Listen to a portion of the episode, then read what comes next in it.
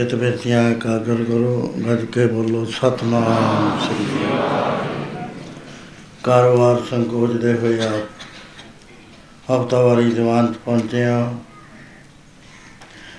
ਕੁਝ ਪ੍ਰੇਮੀ ਨਵੇਂ ਆਉਂਦੇ ਨੇ, ਕੁਝ ਪੁਰਾਣੇ, ਪਹਿਲਾਂ ਆਉਣ ਵਾਲੇ, ਸਾਰੇ ਲਗਾਤਾਰ satsang ਵਿੱਚ ਆਉਣ ਵਾਲੇ ਆਇਆ ਕਰਦੇ ਨੇ। 1984 ਵਿੱਚ ਇਸ ਥਾਂ ਦੇ ਉੱਤੇ satsang ਸ਼ੁਰੂ ਹੋਇਆ ਸੀ। ਤਕਰੀਬਨ 13 ਸਾਲ ਤੋਂ ਥੋੜਾ ਸਮਾਂ ਉੱਪਰ ਲੰਘਿਆ। ਲਗਾਤਾਰ ਇੱਥੇ ਆਪਾਂ ਇਕੱਠੇ ਹੁੰਦੇ ਹਾਂ।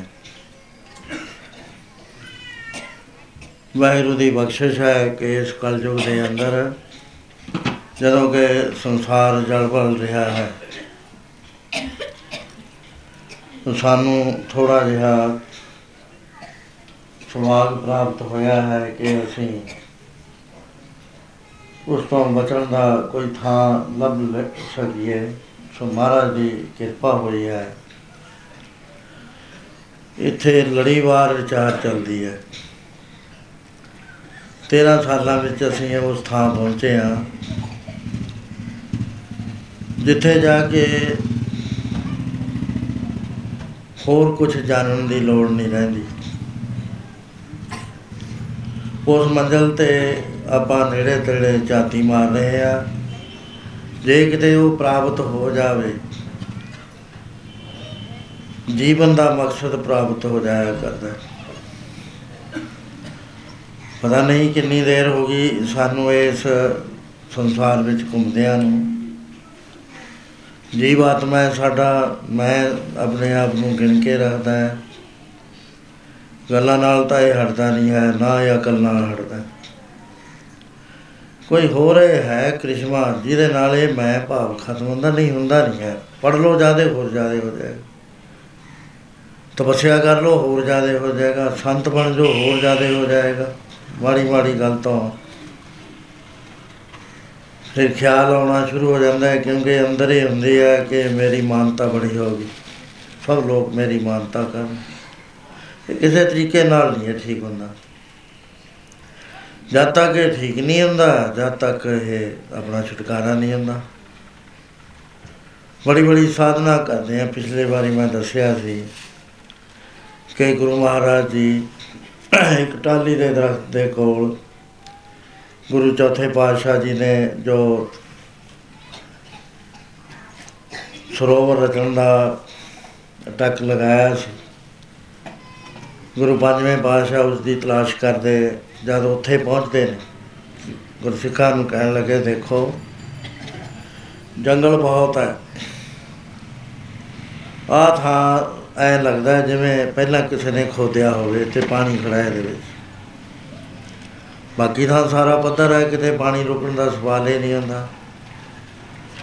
ਇਸ ਥਾਂ ਦੇ ਉੱਤੇ ਸਰੋਵਰ ਖੋਦਣਾ ਹੈ। ਸੋ ਉੱਥੇ ਖੁਦਾਈ ਸ਼ੁਰੂ ਹੋ ਗਈ, ਸੰਗਤਾਂ ਨੂੰ ਪਤਾ ਲੱਗਿਆ, ਕਾਰ ਸੇਵਾ ਕਰਨ ਵਾਸਤੇ।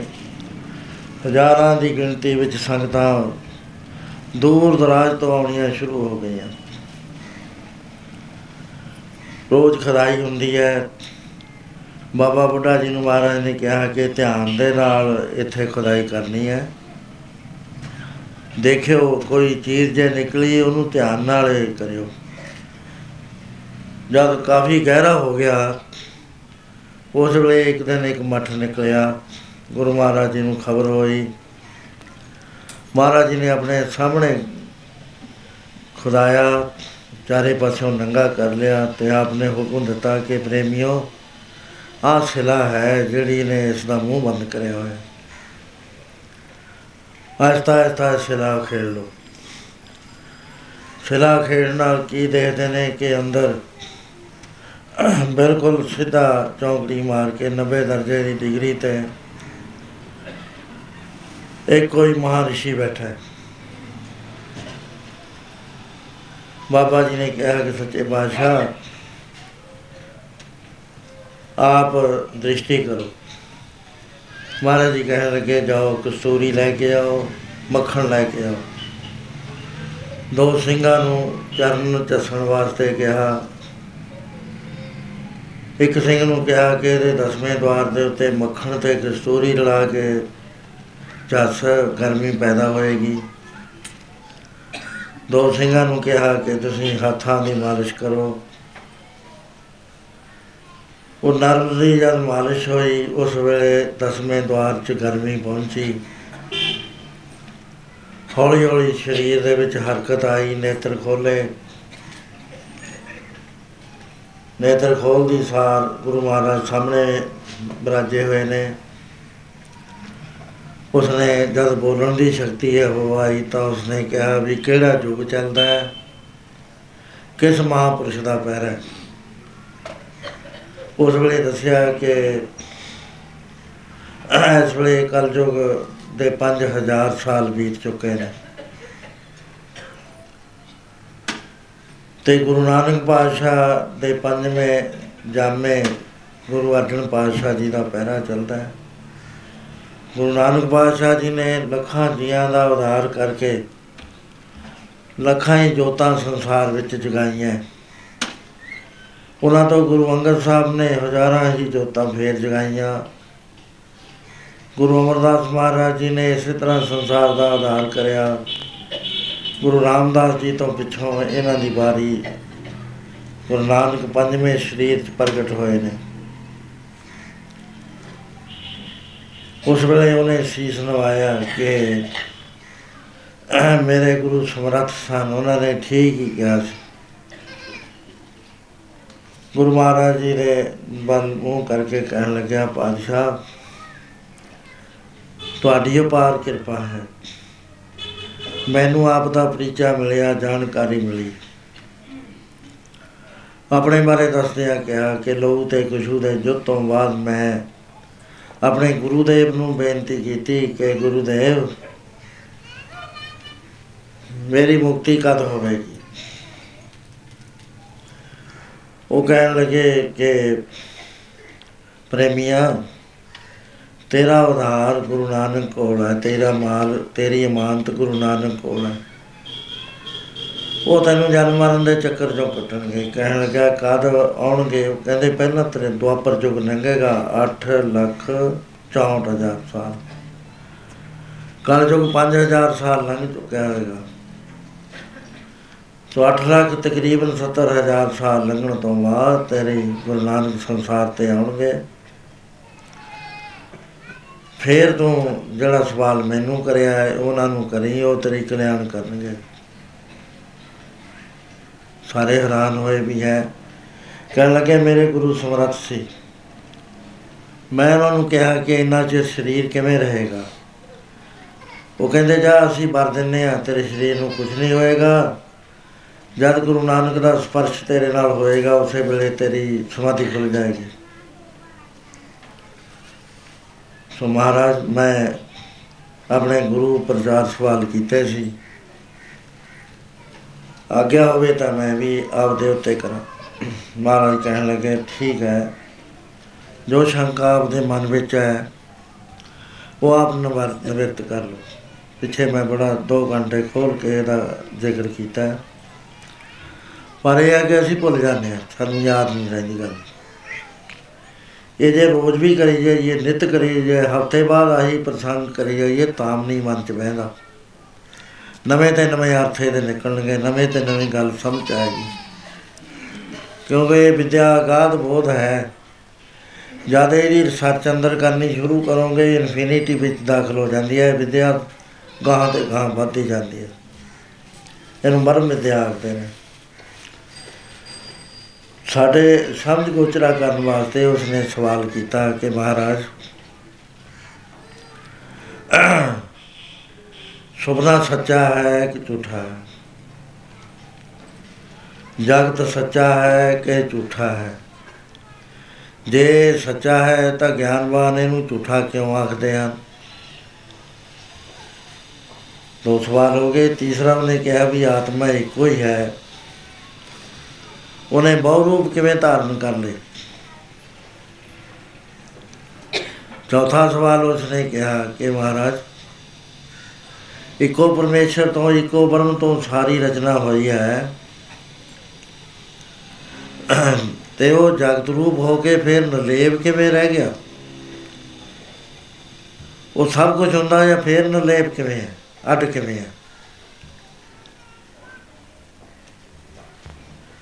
ਪੰਜਵਾਂ ਸਵਾਲ ਹੈ ਕਿ ਬਰਮ ਤੇ ਆਤਮਾ ਦੀ ਲਖਤਾ ਮੈਨੂੰ ਕਿਵੇਂ ਹੋਵੇ? ਬੜੇ ਇੰਪੋਰਟੈਂਟ ਸਵਾਲ ਨੇ। ਨੋਟ ਕਰ ਲਓ। ਕੰਮ ਆਉਣਗੇ। ਸੁਣਾਉਣ ਵਾਸਤੇ ਨਾ ਸੁਣਾਇਓ। ਅੰਦਰ ਖੋਜ ਕਰੋ ਇਹਨਾਂ ਦੇ ਨਾਲ। ਜੇ ਸੁਣਾਵੋ, ਤਾਂ ਬੋਰਡ ਨੌਲੇਜ ਜਿਹੜੀ ਹੁੰਦੀ ਹੈ ਕੁਝ ਫਾਇਦਾ ਨਹੀਂ ਦਿਆ ਕਰਦੀ। ਆਪਣਾ ਅਨੁਭਵ ਹੋਵੇ, ਫਿਰ ਠੀਕ ਹੈ। ਕੋਟੇ ਲਾਇਆਂ ਤੇ ਨਹੀਂ ਇਹ ਸਮਝ ਆਇਆ ਕਰਦੀ। ਅੰਦਰੋਂ ਨਿਕਲਦੀ ਆ ਗੱਲ। ਉਹਨੂੰ ਅੰਤਸ਼ਕਾਰਨ ਕਹਿੰਦੇ ਨੇ, ਅਨੁਭਵ ਦਾ ਮੰਡਲ ਕਹਿੰਦੇ ਨੇ। ਸੋ ਗੁਰੂ ਮਹਾਰਾਜ ਨੇ ਸਭ ਤੋਂ ਪਹਿਲਾਂ ਪਿਛਲੇ ਸਵਾਲ ਦਾ ਪ੍ਰਸ਼ਨ ਦਾ ਉੱਤਰ ਦਿੱਤਾ। ਕਹਿਣ ਲੱਗੇ ਜੋਗੀ ਰਾਜ, ਆਤਮਾ ਤੇ ਬਰਮ ਜੋ ਹੈ, ਉਹ ਕਥ ਕਥਾ ਹੈ ਕਹਿ ਹੈ, ਅਗਮ ਅਗੋਚਰ ਹੈ। ਇੰਦਰੀਆਂ ਦਾ ਵਿਸ਼ਾ ਨਹੀਂ ਹੈ।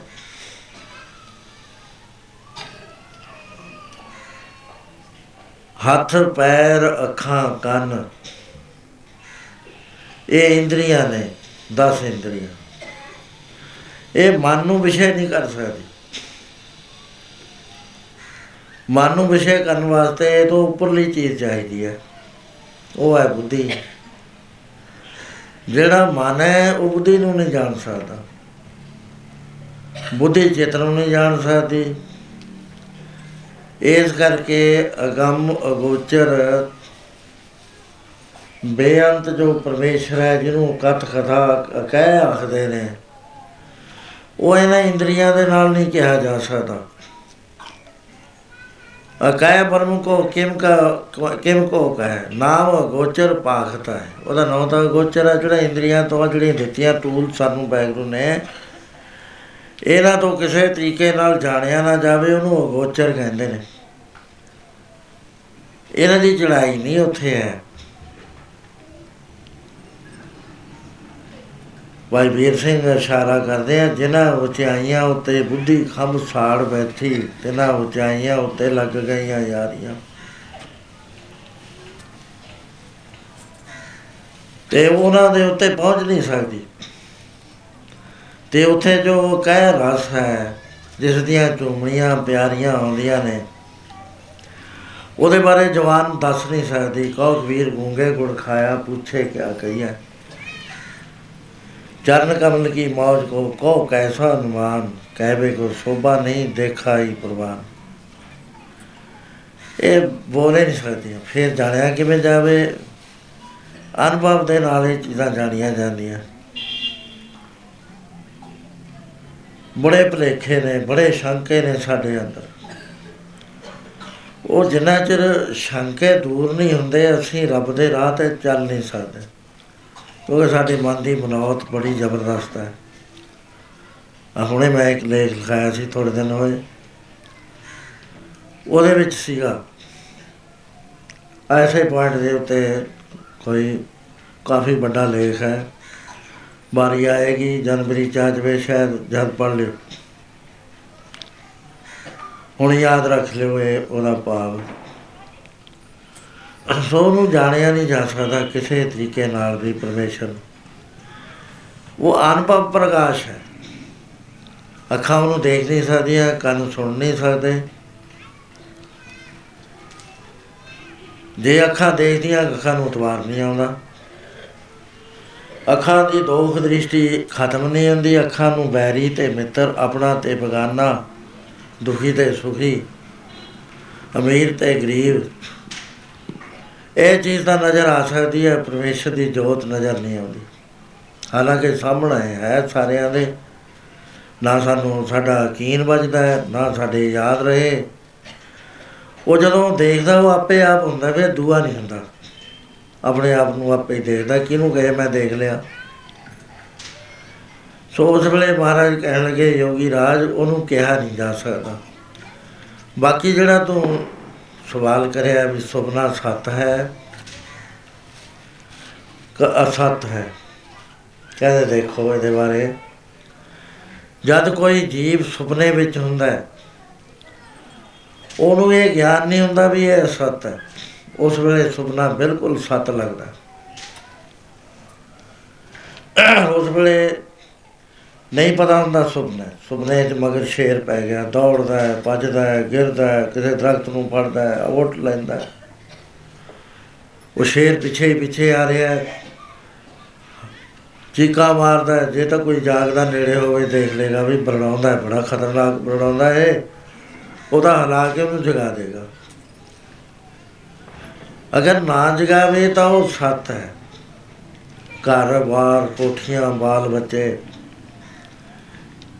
ਬਿਲਕੁਲ ਸੱਤ ਪ੍ਰਤੀਤ ਹੁੰਦੇ ਨੇ। ਇੱਕ ਵਾਰੀ ਇੱਕ ਰਾਜਾ ਸੀ। ਉਹਦੇ ਉੱਤੇ ਇੱਕ ਨਾਲ ਦੇ ਪੜੋਸੀ ਰਾਜੇ ਨੇ ਹਮਲਾ ਕਰ ਦਿੱਤਾ। ਚਾਰ ਦਿਨ ਲਗਾਤਾਰ ਕਮਸਾਨ ਦਾ ਯੁੱਧ ਹੋ- ਯੁੱਧ ਹੋ ਕੇ ਇਸ ਰਾਜੇ ਨੇ ਉਹ ਯੁੱਧ ਜਿੱਤ ਲਿਆ। ਜਿੱਤਿਆ ਹੋਇਆ ਤਾਂ ਇੰਨਾ ਥੱਕ ਗਿਆ ਕਿ ਬੜੀ ਮੁਸ਼ਕਲ ਦੇ ਨਾਲ ਰਾਜ ਮਹਿਲਾਂ 'ਚ ਪਹੁੰਚਿਆ। ਕਹਿਣ ਲੱਗਾ ਵਜ਼ੀਰ ਸਾਹਿਬ, ਦੇਖੋ, ਮੈਨੂੰ ਨੀਂਦ ਆ ਰਹੀ ਹੈ, ਬਹੁਤ ਜ਼ਬਰਦਸਤ।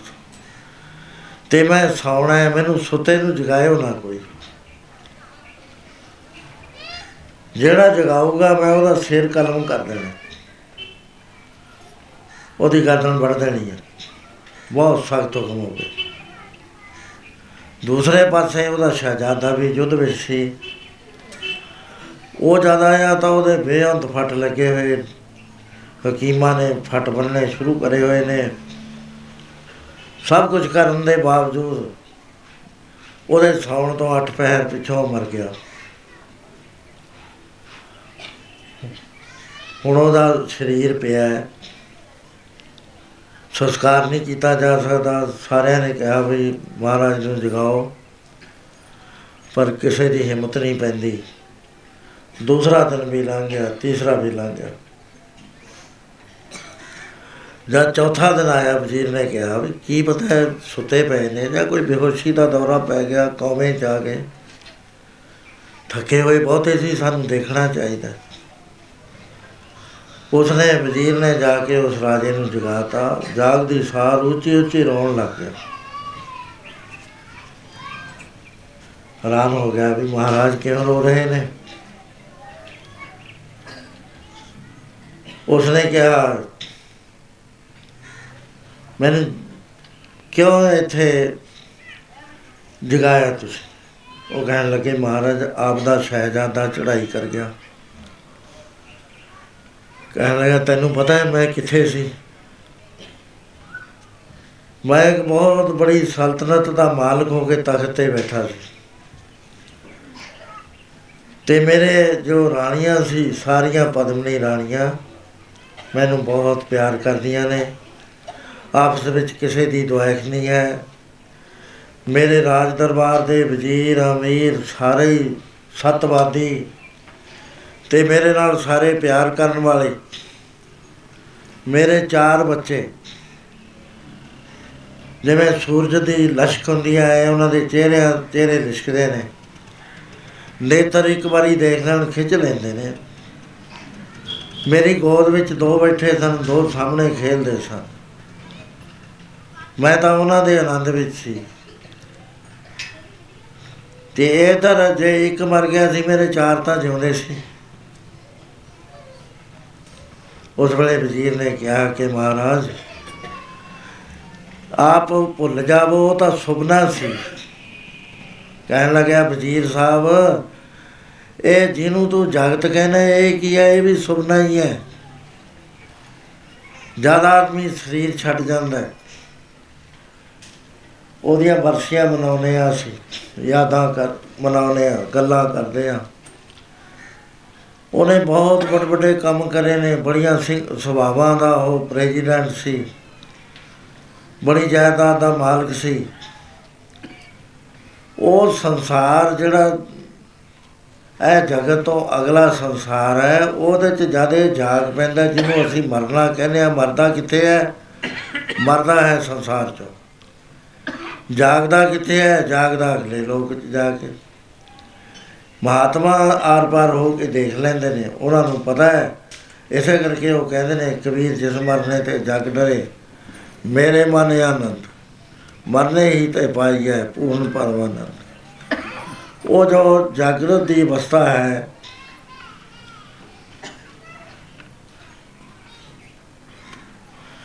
ਉਹ ਹੋਰ ਹੈ ਆ ਜਿੱਥੇ ਅਸੀਂ ਤੁਰੇ ਜਾ ਰਹੇ ਹਾਂ, ਇਹ ਹੋਰ ਹੈ, ਜਿਹੜਾ ਰਾਤ ਦਾ ਸੁਪਨਾ ਹੋਰ ਹੈ। ਉਹ ਕਹਿਣ ਲੱਗਿਆ, ਵਜ਼ੀਰ ਸਾਹਿਬ, ਇਹ ਵੀ ਸੁਪਨਾ ਹੀ ਹੈ ਉਹ ਵੀ ਸੁਪਨਾ ਸੀ, ਰੰਗੀਨ ਸੁਪਨੇ ਚ ਤੈ ਮੈਨੂੰ ਤੋੜਿਆ। ਮੈਂ ਤਾਂ ਰੋਂਦਾ ਸੀ, ਮੇਰੇ ਸ਼ਹਿਜ਼ਾਦੇ ਕਿੱਥੇ ਗਏ? ਸੋ ਮਹਾਰਾਜ ਕਹਿਣ ਲੱਗੇ, ਯੋਗੀ ਰਾਜ ਆ ਸੰਸਾਰ ਵੀ ਸੁਪਨਾ ਹੈ। ਸੁਪਨਾ ਸੁਪਨੇ ਵਿੱਚ ਸਤ ਪ੍ਰਤੀਤ ਦਿੰਦਾ ਹੈ। ਉਹਦੀ, ਉਹਦਾ ਸਮਾਂ ਛੋਟਾ ਹੈ। ਇਹ ਜਾਗਰਤ ਦੇ ਵਿੱਚ ਜਾਗ, ਜਾਗਰਤ ਜਗਤ ਸਤ ਪ੍ਰਤੀਤ ਦਿੰਦਾ ਹੈ, ਇਹਦਾ ਸਮਾਂ ਲੰਮਾ ਹੈ। ਚਾਹੇ ਇੱਕ ਸੇਰ ਆਟਾ ਹੋਵੇ, ਉਹ ਵੀ ਖਾਦਾ ਜਾਣਾ ਹੈ। ਚਾਹੇ ਕੁੰਡਲ ਆਟਾ ਹੋਵੇ, ਉਹ ਵੀ ਖਾਦਾ ਜਾਣਾ ਹੋ।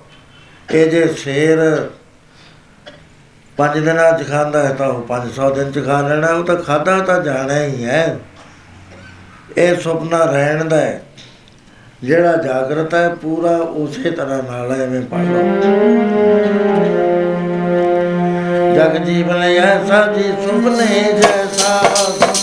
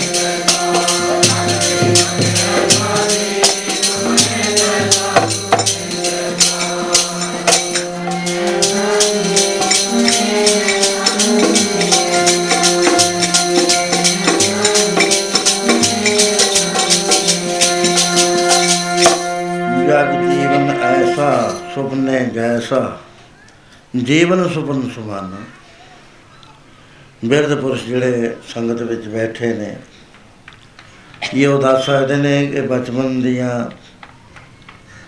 ਬਹੁਤ ਤੇਜ਼ ਹਰਕਤਾਂ ਕਿੱਥੇ ਚਲੀਆਂ ਗਈਆਂ। ਉਹ ਸਭ ਸੁਪਨਾ ਬਣ ਗਈਆਂ, ਜਵਾਨੀ ਦੇ ਜ਼ੋਰ ਜ਼ਬਰ ਕਿੱਥੇ ਚਲੇ ਗਏ। ਉਹ ਵੀ ਸੁਪਨਾ ਬਣ ਗਿਆ। ਹੁਣ ਹਾਲਤ ਕੀ ਆ ਗਈ, ਉਹ ਤਾਂ ਚੀਜ਼ਾਂ ਹੱਥ ਚੋਂ ਨਿਕਲ ਗਈਆਂ। ਫਰੀਦਾ ਇਨੀ ਨਿੱਕੀ ਜੰਗੀਆਂ ਮਠਾ ਡੋਗਰ ਪਵੇ ਅੱਜ ਫਰੀਦਾ ਕੁਜੜਾ ਸੌ ਕੋਹਾਂ ਥੀਆਂ।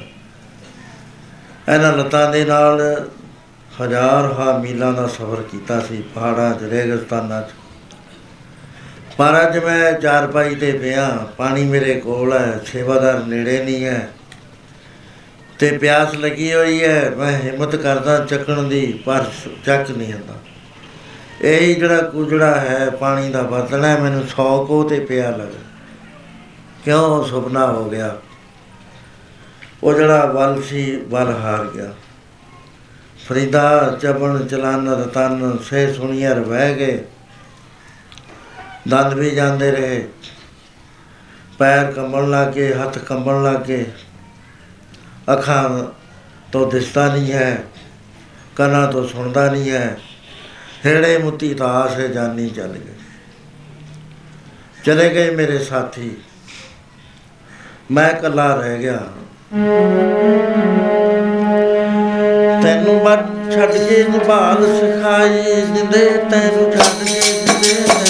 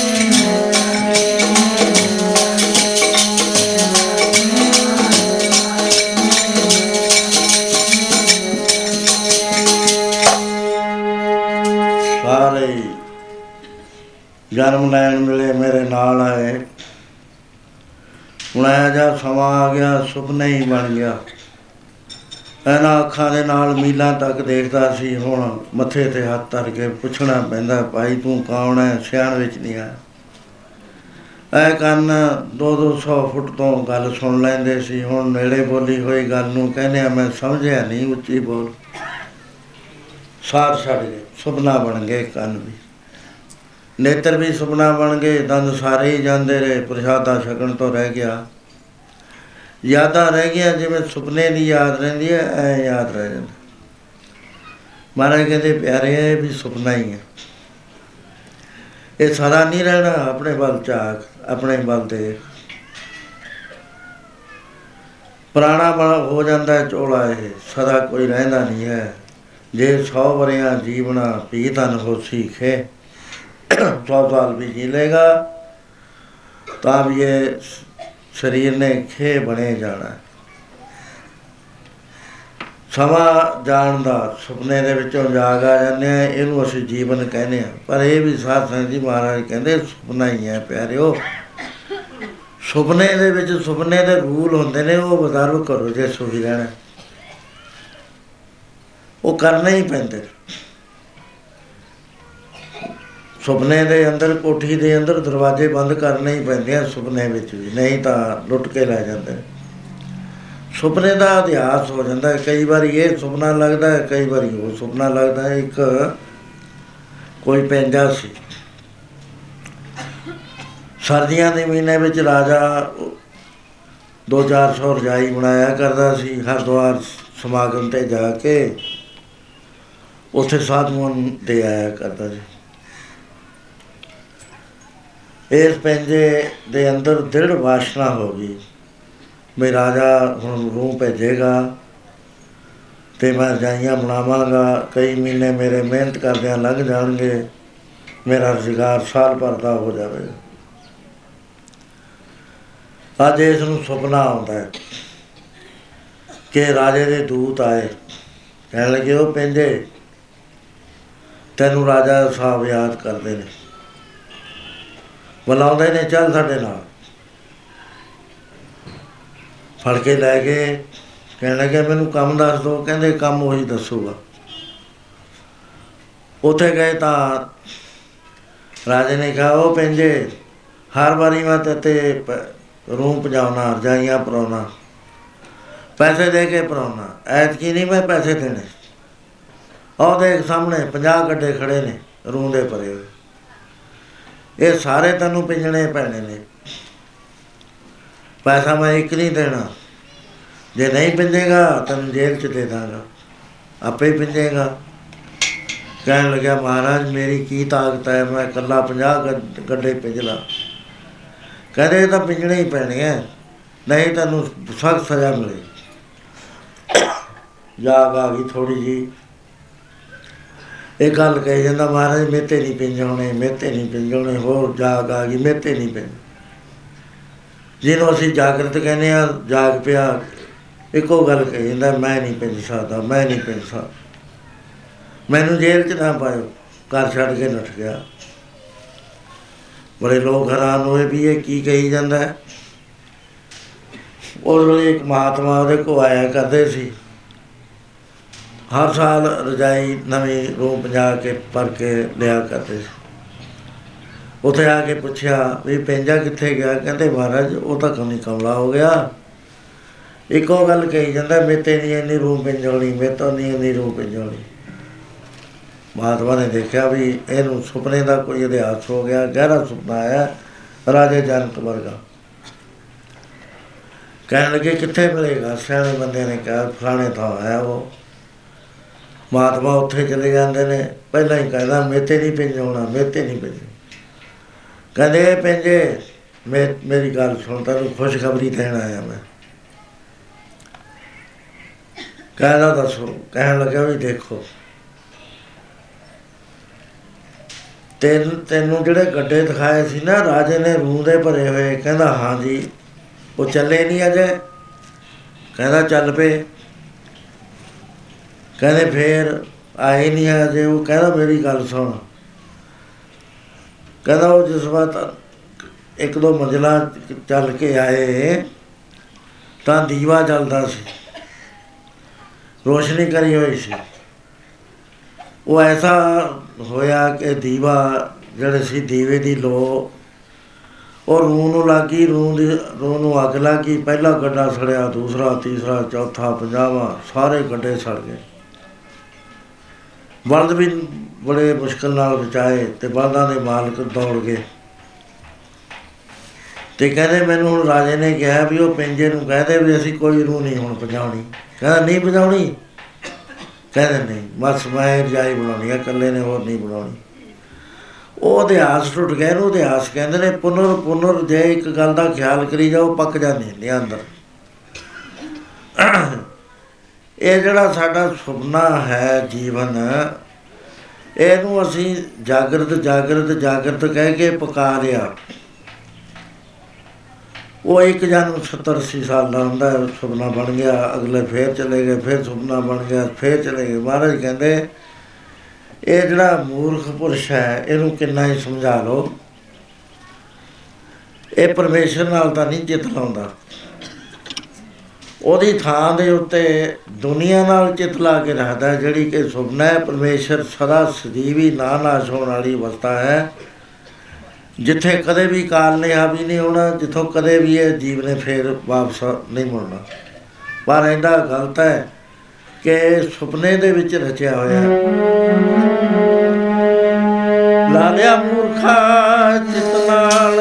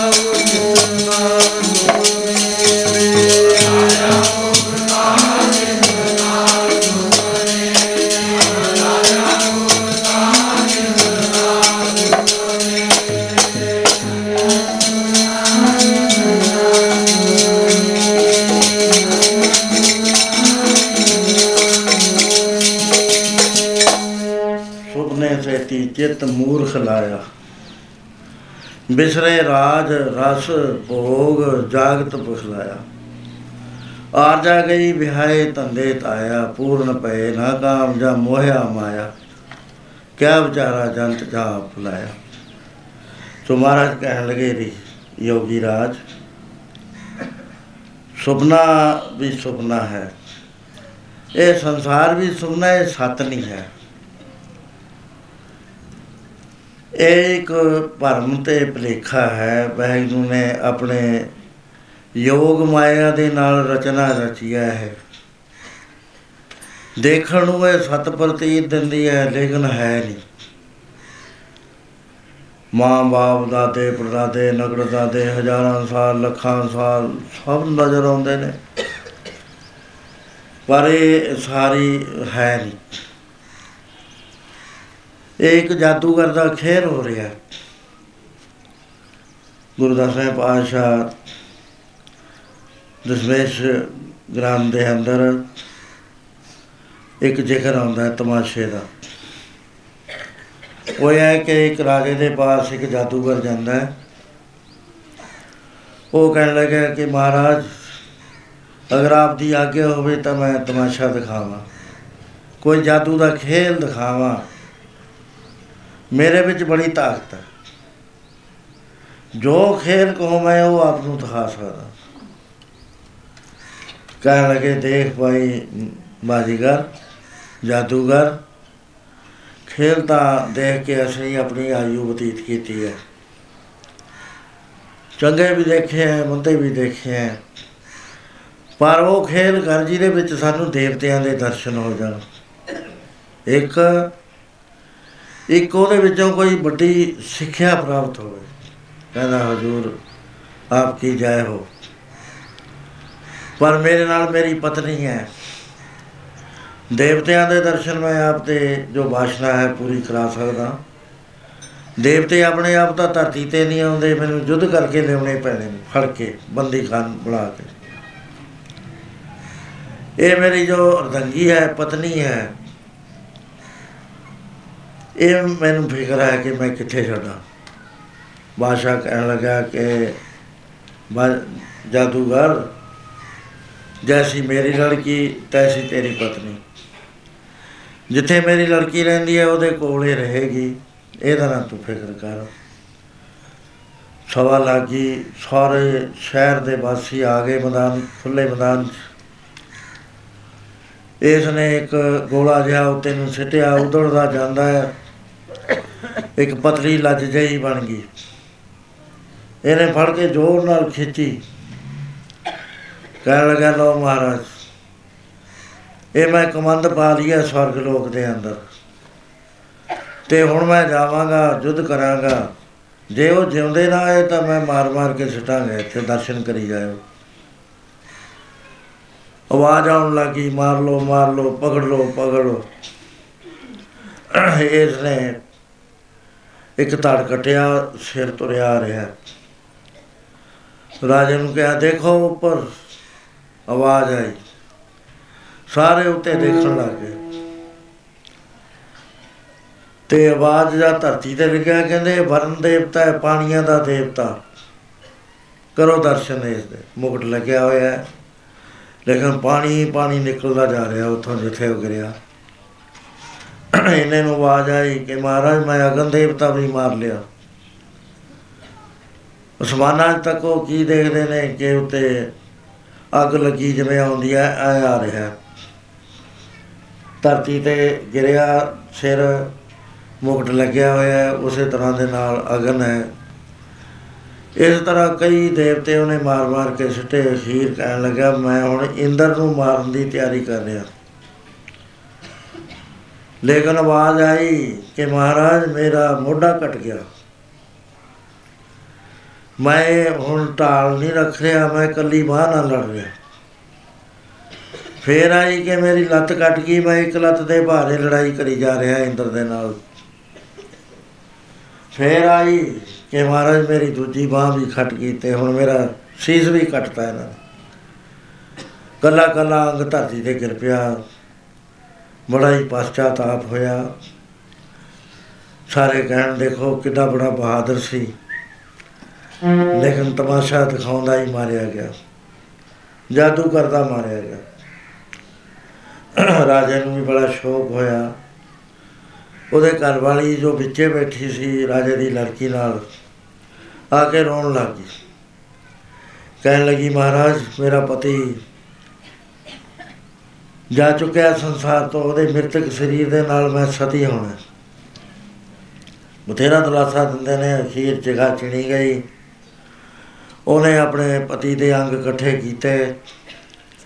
ਸਿਰ ਆਪਣੀ ਗੋਦੀ ਵਿੱਚ ਲਿਆ ਤੇ ਚੌਂਕੜਾ ਮਾਰ ਕੇ ਬੈਠ ਗਈ। ਜਿਗਾ ਨੂੰ ਅਗਨ ਪ੍ਰਚੰਡ ਕਰ ਦਿੱਤੀ ਗਈ। ਵਿੱਚ ਜਲ ਗਈ। ਜਿਗਾ ਠੰਡੀ ਹੋ ਗਈ। ਹੈਰਾਨ ਨੇ ਸਾਰੇ। ਪਹਿਲਾਂ ਬੜੀ ਖੁਸ਼ੀ ਸੀ ਤੇ ਬਾਅਦ ਵਿੱਚ ਬਹੁਤ ਰੰਜ ਹੋ ਗਿਆ ਸਾਰਿਆਂ ਦੇ ਮਨਾਂ 'ਚ। ਇੱਕ ਦੂਏ ਨਾਲ ਗੱਲ ਕੋਈ ਨਹੀਂ ਕਰਦਾ। ਉਸ ਵੇਲੇ ਕੀ ਦੇਖਦੇ ਨੇ ਕਿ ਸਾਹਮਣੇ ਆ ਕੇ ਕੋਈ ਜਾਦੂਗਰ ਕਿਉਂ ਨਹੀਂ ਖੜ ਗਿਆ? ਕਹਿੰਦਾ, ਮਹਾਰਾਜ, ਕੀ ਜੈ ਹੋ? ਦੇਵਤਿਆਂ ਦੇ ਦਰਸ਼ਨ ਮੈਂ ਆਪ ਨੂੰ ਕਰਾ ਦਿੱਤੇ। ਤੇ ਹੁਣ ਮੇਰੀ ਪਤਨੀ ਦੱਸੋ ਕਿੱਥੇ ਹੈ? ਤੇ ਮੈਂ ਜਾਣਾ ਚਾਹੁੰਦਾ, ਮੇਰਾ ਨਾਮ ਦੋ ਰਾਜਾ ਹੈਰਾਨ ਬੈਠਾ, ਕਹਿਣ ਲੱਗੇ ਜਾਦੂਗਰ ਤੂੰ ਤਾਂ ਮਰ ਗਿਆ ਸੀ। ਕਹਿੰਦਾ, ਹਜ਼ੂਰ, ਜੇ ਮੈਂ ਮਰਿਆ ਹੁੰਦਾ, ਤੁਹਾਡੇ ਕੋਲ ਨਾਮ ਲੈਣ ਕਿਵੇਂ ਆਉਂਦਾ? ਕਹੇ, ਤੇਰੀ ਪਤਨੀ ਆ ਤੇਰੇ ਨਾਲ ਸਤੀ ਹੋ ਗਈ। ਕਹਿੰਦਾ, ਝੂਠ। ਮੇਰੀ ਪਤਨੀ ਬਹੁਤ ਸੁਨੱਖੀ ਸੀ, ਤੁਸੀਂ ਉਹਨੂੰ ਕਿਲੇ ਚ ਕੈਦ ਕਰਿਆ ਹੋਇਆ। ਮੈਂ ਆਵਾਜ਼ ਦਿੰਨਾ ਉੱਚੀ ਆਵਾਜ਼ ਮਾਰੀ। ਉਧਰੋਂ ਆਵਾਜ਼ ਆਈ ਕਿ ਮੈਨੂੰ ਰਾਜੇ ਨੇ ਕੈਦ ਕਰਿਆ ਹੋਇਆ। ਰਾਜਾ ਹੈਰਾਨ। ਕਹਿੰਦਾ, ਦੇਖੋ ਮਹਾਰਾਜ, ਤੁਸੀਂ ਬਚਨ ਤੋਂ ਫਿਰ ਗਏ ਮੇਰੀ ਪਤਨੀ ਨੂੰ ਆਪਣੇ ਪਤਨੀ ਬਣਾਉਣਾ ਚਾਹੁੰਦੇ ਸੀ। ਵਜ਼ੀਰ ਕਹਿੰਦੇ, ਨਹੀਂ ਜਾਦੂਗਰ, ਐਸੇ ਬਚਨ ਨਾ ਕਹੇ। ਇਹਦੇ ਵਰਗਾ ਕਰੈਕਟਰ ਵਾਲਾ ਰਾਜਾ ਹੋਰ ਕੋਈ ਨਹੀਂ ਹੈ। ਕਹਿੰਦਾ, ਪ੍ਰਤੱਖ ਨੂੰ ਕੀ ਪ੍ਰਮਾਣ ਹੈ? ਇਹਨੇ ਕੈਦ ਕਰ ਦਿੱਤੀ। ਇਹ ਤਾਂ ਕਹਿੰਦਾ ਸੀ ਮੇਰੀ ਲੜਕੀ ਦੇ ਬਰਾਬਰ ਰਹੇਗੀ। ਲੜਕੀ ਤਾਂ ਬੈਠੀ ਆ ਇਕੱਲੀ। ਉਹ ਕਹਿੰਦੇ ਸਤੀ ਹੋ ਗਈ, ਕਹਿੰਦੇ ਸਤੀ ਹੋ ਗਈ। ਮੈਨੂੰ ਕਹਿੰਦੇ ਉਹ ਤੂੰ ਵੀ ਜਲ ਗਿਆ, ਉਹ ਵੀ ਸਤੀ ਹੋ ਗਈ, ਫਿਰ ਆਵਾਜ਼ ਕਿੱਥੋਂ ਆ ਗਈ? ਸਭ ਹੈਰਾਨ ਕੁਝ ਨਹੀਂ ਪਤਾ ਲੱਗਦਾ। ਸਨਾਟਾ ਛਾਇਆ ਪਿਆ। ਇਹਨਾਂ ਨੂੰ ਪਤਨੀ ਜਾ ਕੇ ਤਾਲੇ ਤੋੜੇ, ਪਤਨੀ ਨੂੰ ਲੈ ਆਇਆ ਦੋ ਆ ਰਹੇ ਨੇ। ਕਹਿੰਦਾ ਆਹ ਦੇਖੋ। ਕੁਝ ਵੀ ਸਮਝ ਨਹੀਂ ਆਉਂਦਾ। ਅਖੀਰ ਉਸਨੇ ਕਿਹਾ ਕਿ ਮਹਾਰਾਜ, ਆਪ ਨੂੰ ਪਰੇਸ਼ਾਨ ਹੋਣ ਦੀ ਲੋੜ ਨਹੀਂ ਹੈ। ਦੇਖੋ, ਤੁਸੀਂ ਮੈਨੂੰ ਇਹ ਕਿਹਾ ਸੀ ਕਿ ਐਸਾ ਤਮਾਸ਼ਾ ਦਿਖਾ, ਐਸਾ ਜਾਦੂ ਦਾ ਖੇਲ ਦਿਖਾ ਕਿ ਦੇਵਤੇ ਵੀ ਦਿਸ ਜਾਣ ਤੇ ਕੋਈ ਸਿੱਖਿਆ ਵੀ ਹੋਵੇ ਮਹਾਰਾਜ, ਮੈਂ ਜੰਗ ਕਰਕੇ ਤੁਹਾਨੂੰ ਦੇਵਤਿਆਂ ਦੇ ਦਰਸ਼ਨ ਸਾਰਿਆਂ ਦੇ ਕਰਾਏ। ਹੋਏ ਨਾ? ਕਹਿੰਦੇ ਹਾਂ। ਕਹਿੰਦੇ ਫੇਰ ਹੁਣ ਮੈਂ ਸਿੱਖਿਆ ਦੀ ਗੱਲ ਕਰਦਾ। ਆ ਮੇਰੇ ਵੱਲ ਦੇਖੋ ਕਹਿੰਦਾ ਕਹਿੰਦਾ ਮੇਰੀ ਪਤਨੀ ਕੋਈ ਨਹੀਂ, ਮੇਰੇ ਨਾਲ ਜਿਹੜੀ ਹੁਣ ਖੜੀ ਸੀ। ਮੈਂ ਇਕੱਲਾ ਆਇਆ ਸੀ। ਮੈਂ ਕਿਤੇ ਨਹੀਂ ਗਿਆ, ਮੈਂ ਇੱਥੇ ਖੜਾ ਰਿਹਾ। ਮੈਂ ਆਪਣੀ ਮਾਇਆ ਦਾ ਜਾਲ ਵਿਛਾਤਾ। ਆਪਣੀ ਮਾਇਆ ਦੇ ਨਾਲ ਇਹ ਸਾਰਾ ਜਿੰਨਾ ਸੀ ਅਣ ਹੋਈ ਚੀਜ਼ ਨੂੰ ਹੋਈ ਕਰਕੇ ਦਿਖਾ ਦਿੱਤਾ। ਤੁਹਾਨੂੰ ਖੁਸ਼ੀ ਹੋਈ ਦੇਵਤਿਆਂ ਦੇ ਦਰਸ਼ਨ ਕਰਕੇ। ਤੇ ਜਦੋਂ ਮੈਂ ਮੈਨੂੰ ਮੇਰਾ ਸੰਸਕਾਰ ਕਰਿਆ, ਮੇਰੇ ਘਰ ਵਾਲੀ ਦਾ ਸੰਸਕਾਰ ਕਰਿਆ ਤੇ ਉਸ ਵੇਲੇ ਤੁਹਾਨੂੰ ਗਮੀ ਹੋਈ। ਤੇ ਹੈ ਕੁਝ ਵੀ ਨਹੀਂ, ਕੋਈ ਚੀਜ਼ ਨਹੀਂ ਹੈ। ਤੁਹਾਡੇ ਸਾਹਮਣੇ ਕੁਝ ਵੀ ਨਹੀਂ ਹੈ। ਇਹ ਇੱਕ ਮੈਂ ਮਾਮੂਲੀ ਜਾਦੂਗਰ, ਜਾਦੂ ਦੇ ਨਾਲ ਤੁਹਾਨੂੰ ਸਾਰਿਆਂ ਨੂੰ ਭੁਲਾ ਦਿੱਤਾ। ਕਿੰਨਾ ਬੜਾ ਨਗਰ ਹੈ, ਹਜ਼ਾਰਾਂ ਦੀ ਤਾਦਾਦ 'ਚ ਬੰਦੇ ਬੈਠੇ ਨੇ ਸਭ ਭੁੱਲ ਗਏ ਨਹੀਂ ਕਿ ਫਿਰ ਪਾਰਬ੍ਰਹਮ ਪਰਮੇਸ਼ਰ ਜਿਹੜਾ ਹੈ, ਜਿਹਦੀਆਂ ਸ਼ਕਤੀਆਂ ਦੀ ਕੋਈ ਗਿਣਤੀ ਮਿਣਤੀ ਨਹੀਂ, ਉਹਦੀ ਇੱਕ ਸ਼ਕਤੀ ਆ ਸੰਸਾਰ ਹੈ, ਇੱਕ ਸ਼ਕਤੀ। ਉਹਨੇ ਆਪਣੀ ਸ਼ਕਤੀ ਦੇ ਨਾਲ ਸੰਸਾਰ ਅਣ ਹੋਇਆ ਸੰਸਾਰ ਦਿਖਾ ਦਿੱਤਾ। ਸੋ ਮਹਾਰਾਜ, ਇੱਥੇ ਹੋਰ ਹੈ ਨਹੀਂ ਕੋਈ ਕੋਈ ਨਹੀਂ ਇੱਥੇ ਰਹਿੰਦਾ। ਉਹਦਾ ਜਦੋਂ ਖੇਲ ਖੇਲਦਾ ਹੈ, ਮੈਂ ਜਦ ਜਾਦੂ ਕਰ ਰਿਹਾ ਸੀ, ਕਿੰਨੇ ਤੁਹਾਨੂੰ ਨਜ਼ਰ ਆ ਰਹੇ ਸੀ, ਹਾਏ ਬੂ ਮੱਚੀ ਹੋਈ ਸੀ। ਹੁਣ ਮੈਂ ਜਦ ਜਾਦੂ ਸੰਕੋਚ ਲਿਆ, ਦੱਸੋ ਦੇਵਤੇ ਕਿੱਥੇ ਗਏ, ਤੁਹਾਡੀ ਚਿਖਾ ਕਿੱਥੇ ਗਈ, ਧਰਤੀ ਗਿੱਲੀ ਕਿੱਥੇ ਗਈ, ਅੱਗ ਕਿੱਥੇ ਗਈ, ਮੈਂ ਇਕੱਲਾ ਖੜਾ ਐਂ ਸਮਝ ਲਓ, ਨਿਰੰਕਾਰ ਨੂੰ ਤੁਸੀਂ, ਐ ਪੜ ਲਓ।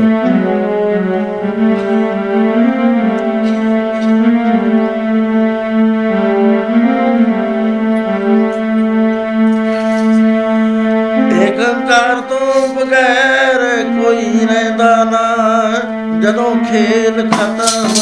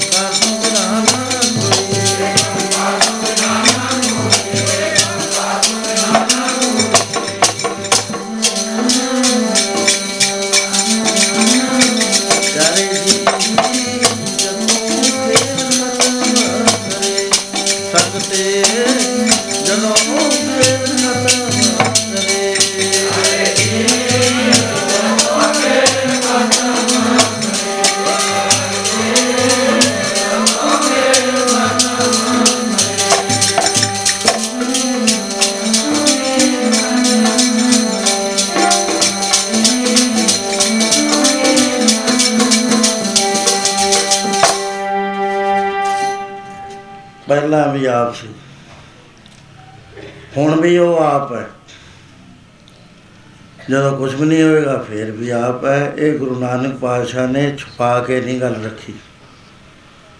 ਸਾਰੀ ਦੁਨੀਆ ਨੂੰ ਪ੍ਰਗਟ ਪ੍ਰਗਟ ਕਰਕੇ ਡੰਕੇ ਦੀ ਚੋਟ ਨਾਲ ਕਿਹਾ ਕਿ ਪਿਆਰਿਓ, ਆਦ ਸੱਚ, ਜੁਗਾਦ ਸੱਚ ਹੈ ਵੀ ਸੱਚ ਨਾਨਕ ਹੋਸੀ ਉਹ ਆਪੇ ਆਪਣੀ ਖੇਲ ਕਰਦਾ, ਇੱਥੇ ਹੈ ਹੀ ਨਹੀਂ ਕੋਈ। ਕਮਾਲ ਦੀ ਬਾਤ ਹੈ, ਜੇ ਤਾਂ ਸਮਝ ਆ ਜਾਵੇ। ਆ ਰਹੇ ਮੰਨ ਜਾਵੇ, ਫੇਰ ਹੁੰਦਾ ਕੀ ਹੈ ਐਕਸ਼ਨ ਕੀ ਹੁੰਦਾ ਹੈ ਇਹਦਾ? ਇਹ ਅਕਲ ਨਾਲ ਤਾਂ ਹੁੰਦਾ ਨਹੀਂ ਹੈ। ਇਹਦੇ ਉੱਤੇ ਗੁਰੂ ਦੀ ਕਿਰਪਾ ਦੀ ਲੋੜ ਹੈ। ਜਿੰਨਾ ਚਿਰ ਗੁਰੂ ਦੀ ਕਿਰਪਾ ਨਹੀਂ ਹੁੰਦੀ ਹੈ ਗੱਲ ਬੁੱਧੀ ਮੰਡਲ ਤੋਂ ਉੱਤੇ ਜਾਂਦੀ ਹੋ ਨਹੀਂ ਹੈ। ਗੱਲਾਂ ਦਾ ਗਿਆਨੀ ਬਣ ਸਕਦਾ। ਗੱਲੀ ਹਾਂ ਸੁਹਾਗਣ ਪੈਣੇ ਕੰਤ ਨਾ ਕਬੂ ਮੈਂ ਮਿਲਿਆ। ਇਹ ਅਵਸਥਾ ਕਦੇ ਵੀ ਅਨੁਭਵ ਚ ਨਹੀਂ ਤੱਕੀ ਗੱਲਾਂ ਦਾ ਗਿਆਨੀ ਬਣਿਆ ਹੋਇਆ ਹੈ, ਲੇਖ ਵੀ ਲਿਖੂਗਾ ਹੋਰ ਵੀ ਕਰੂਗਾ ਲੈਕਚਰ ਵੀ ਦਊਗਾ ਜੇ ਤਾਂ ਇਹ ਤੋਂ ਬਿਨਾ ਹੋਰ ਲੈਕਚਰ ਦਿੰਦਾ ਹੈ ਤਾਂ ਮਹਾਰਾਜ ਕਹਿੰਦੇ ਅੰਨਿਆਂ ਦਾ ਕੰਮ ਅੰਨਾ ਕਰਦਾ ਹੈ। ਜੇ ਇਹ ਕੋਟਾ ਲਾ ਕੇ ਦਿੰਦਾ ਹੈ, ਫਿਰ ਉਹ ਮਨ ਦਾ ਅੰਦਾ ਮਨੋਂ ਦੇ ਅੰਦੇ ਕੋ ਕਹਿਆ ਬਿਰਦ ਨਾ ਜਾਣੇ ਉਹਨਾਂ ਨੂੰ ਭੇਤ ਦੀ ਗੱਲ ਦਾ ਪਤਾ ਨਹੀਂ ਲੱਗਦਾ ਉਹ ਤੋਂ ਕੋਟਾ ਲਾ ਕੇ ਗੱਲ ਕਰ ਰਹੇ ਹੁੰਦੇ ਨੇ। ਇਹ ਪ੍ਰੋਬਲਮ ਹੈ ਬੜਾ ਜ਼ਬਰਦਸਤ। ਇਹ ਗੱਲ ਉਸ ਵੇਲੇ ਕਹਿੰਦਾ ਹੈ, ਭੇਤ ਦਿੰਦਾ ਹੈ। ਹੁਣ ਜੀ ਖੁਦਾਏ ਦੇ ਭੇਤ ਨਾ ਕਿਸੇ ਦੇ ਦਿੰਦਾ ਕਹਦਾ ਹੈ। ਜਿਸ ਨੂੰ ਦਿਆਲ ਹੋਵੇ, ਮੇਰਾ ਸੁਆਮੀ ਤਿਸ ਗੁਰਸਿੱਖ ਗੁਰ ਉਪਦੇਸ਼ ਸੁਣਾਵੇ। ਜਿਸ ਬਾਤ ਬਾਬੇ ਫਰੀਦ ਨੇ ਡੇਲਾ ਦੇ ਕੇ ਅੱਗ ਲੈ ਆਂਦੀ। ਕੀਮਤ ਉਤਾਰ ਦਿੱਤੀ। ਉਸ ਵੇਲੇ ਮੁਰਸ਼ਿਦ ਨੇ ਇਸ਼ਨਾਨ ਕੀਤਾ, ਵੇਟ ਕਰਦਾ ਰਿਹਾ ਵੀ ਕੀ ਰਿਐਕਸ਼ਨ ਹੈ ਫਰੀਦ ਦੇ ਮਨ 'ਚ। ਉਹਨੂੰ ਕੋਈ ਪਤਾ ਨਹੀਂ, ਮੈਂ ਡੇਲਾ ਦੇ ਚੁੱਕਿਆ। ਪੱਟੀ ਬੰਨੀ ਹੋਈ ਹੈ, ਭਜਨ ਕਰ ਰਿਹਾ। ਸਵੇਰਾ ਹੋ ਗਿਆ, ਬੁਲਾਇਆ, ਕਹਿੰਦੇ ਬੁਲਾਓ ਫਰੀਦ ਨੂੰ। ਫਰੀਦ ਨੂੰ ਬੁਲਾਇਆ ਕਹਿੰਦੇ ਅੱਖ ਬੰਨੀ ਹੈ, ਕਹਿੰਦੇ ਆਈ ਹੋਈ ਹੈ ਮਹਾਰਾਜ, ਕਹਿੰਦੇ ਕਈ ਬੰਨੀ ਨਹੀਂ ਹੁੰਦੀ, ਆਈਆਂ ਨਹੀਂ ਬੰਨੀ ਦੀਆਂ। ਖੋਲ ਦੇ। ਅੱਖ ਵੀ ਆ ਗਈ ਤੇ ਨਾਲ ਉੱਠ ਕੇ ਬੁੱਕਲ ਚ ਲੈ ਲਿਆ। ਇੱਕੋ ਅੱਖਰ ਕਿਹਾ, ਹਵਾ ਅਜ ਉਹ ਔਸਤ। ਐਨੀਓ ਗੱਲ ਕਹਿੰਦੀ, ਸਾਰ ਕਵੀ ਬਾਬੇ ਫਰੀਦ ਦੇ ਬੱਜਰ ਕਪਾੜ ਜਿਹੜੇ 24 ਸਾਲ ਦੀ ਕੋਰ ਤਪੱਸਿਆ ਨਾਲ ਨਹੀਂ ਖੁੱਲੇ ਸੀ। ਤਨ ਸੁੱਕ ਗਿਆ ਸੀ, ਪਿੰਜਰ ਬਣ ਗਿਆ ਸੀ ਉਲੰਬੇ ਦਿੰਦਾ ਸੀ। हे ਪ੍ਰਭੂ, ਤਨ ਸੁੱਕਾ ਪਿੰਜਰ ਥੀਆ, ਤਲੀਆਂ ਕੁੰਡੇ ਖਾਗ, ਅਜੇ ਸੁਰਬ ਨਾ ਵੜਿਓ, ਦੇਖ ਬੰਦੇ ਦੇ ਪਾ ਕਹੇ ਜੇ ਮੇਰੇ ਭਾਗ ਨੇ, ਐਨੀ ਖੇਚਲ ਕੀਤੀ। ਇਸ ਤਰ੍ਹਾਂ ਪੜ ਲਓ। ਪਿਆਰੇ ਦੇਖ ਲੋ ਬੰਦੇ ਦੇ ਪਾਗ ਅਜੇ ਵੀ ਨਾ ਰੱਬ ਮੋੜਿਆ ਦੇਖ ਲੋ ਬੰਦੇ ਦੇ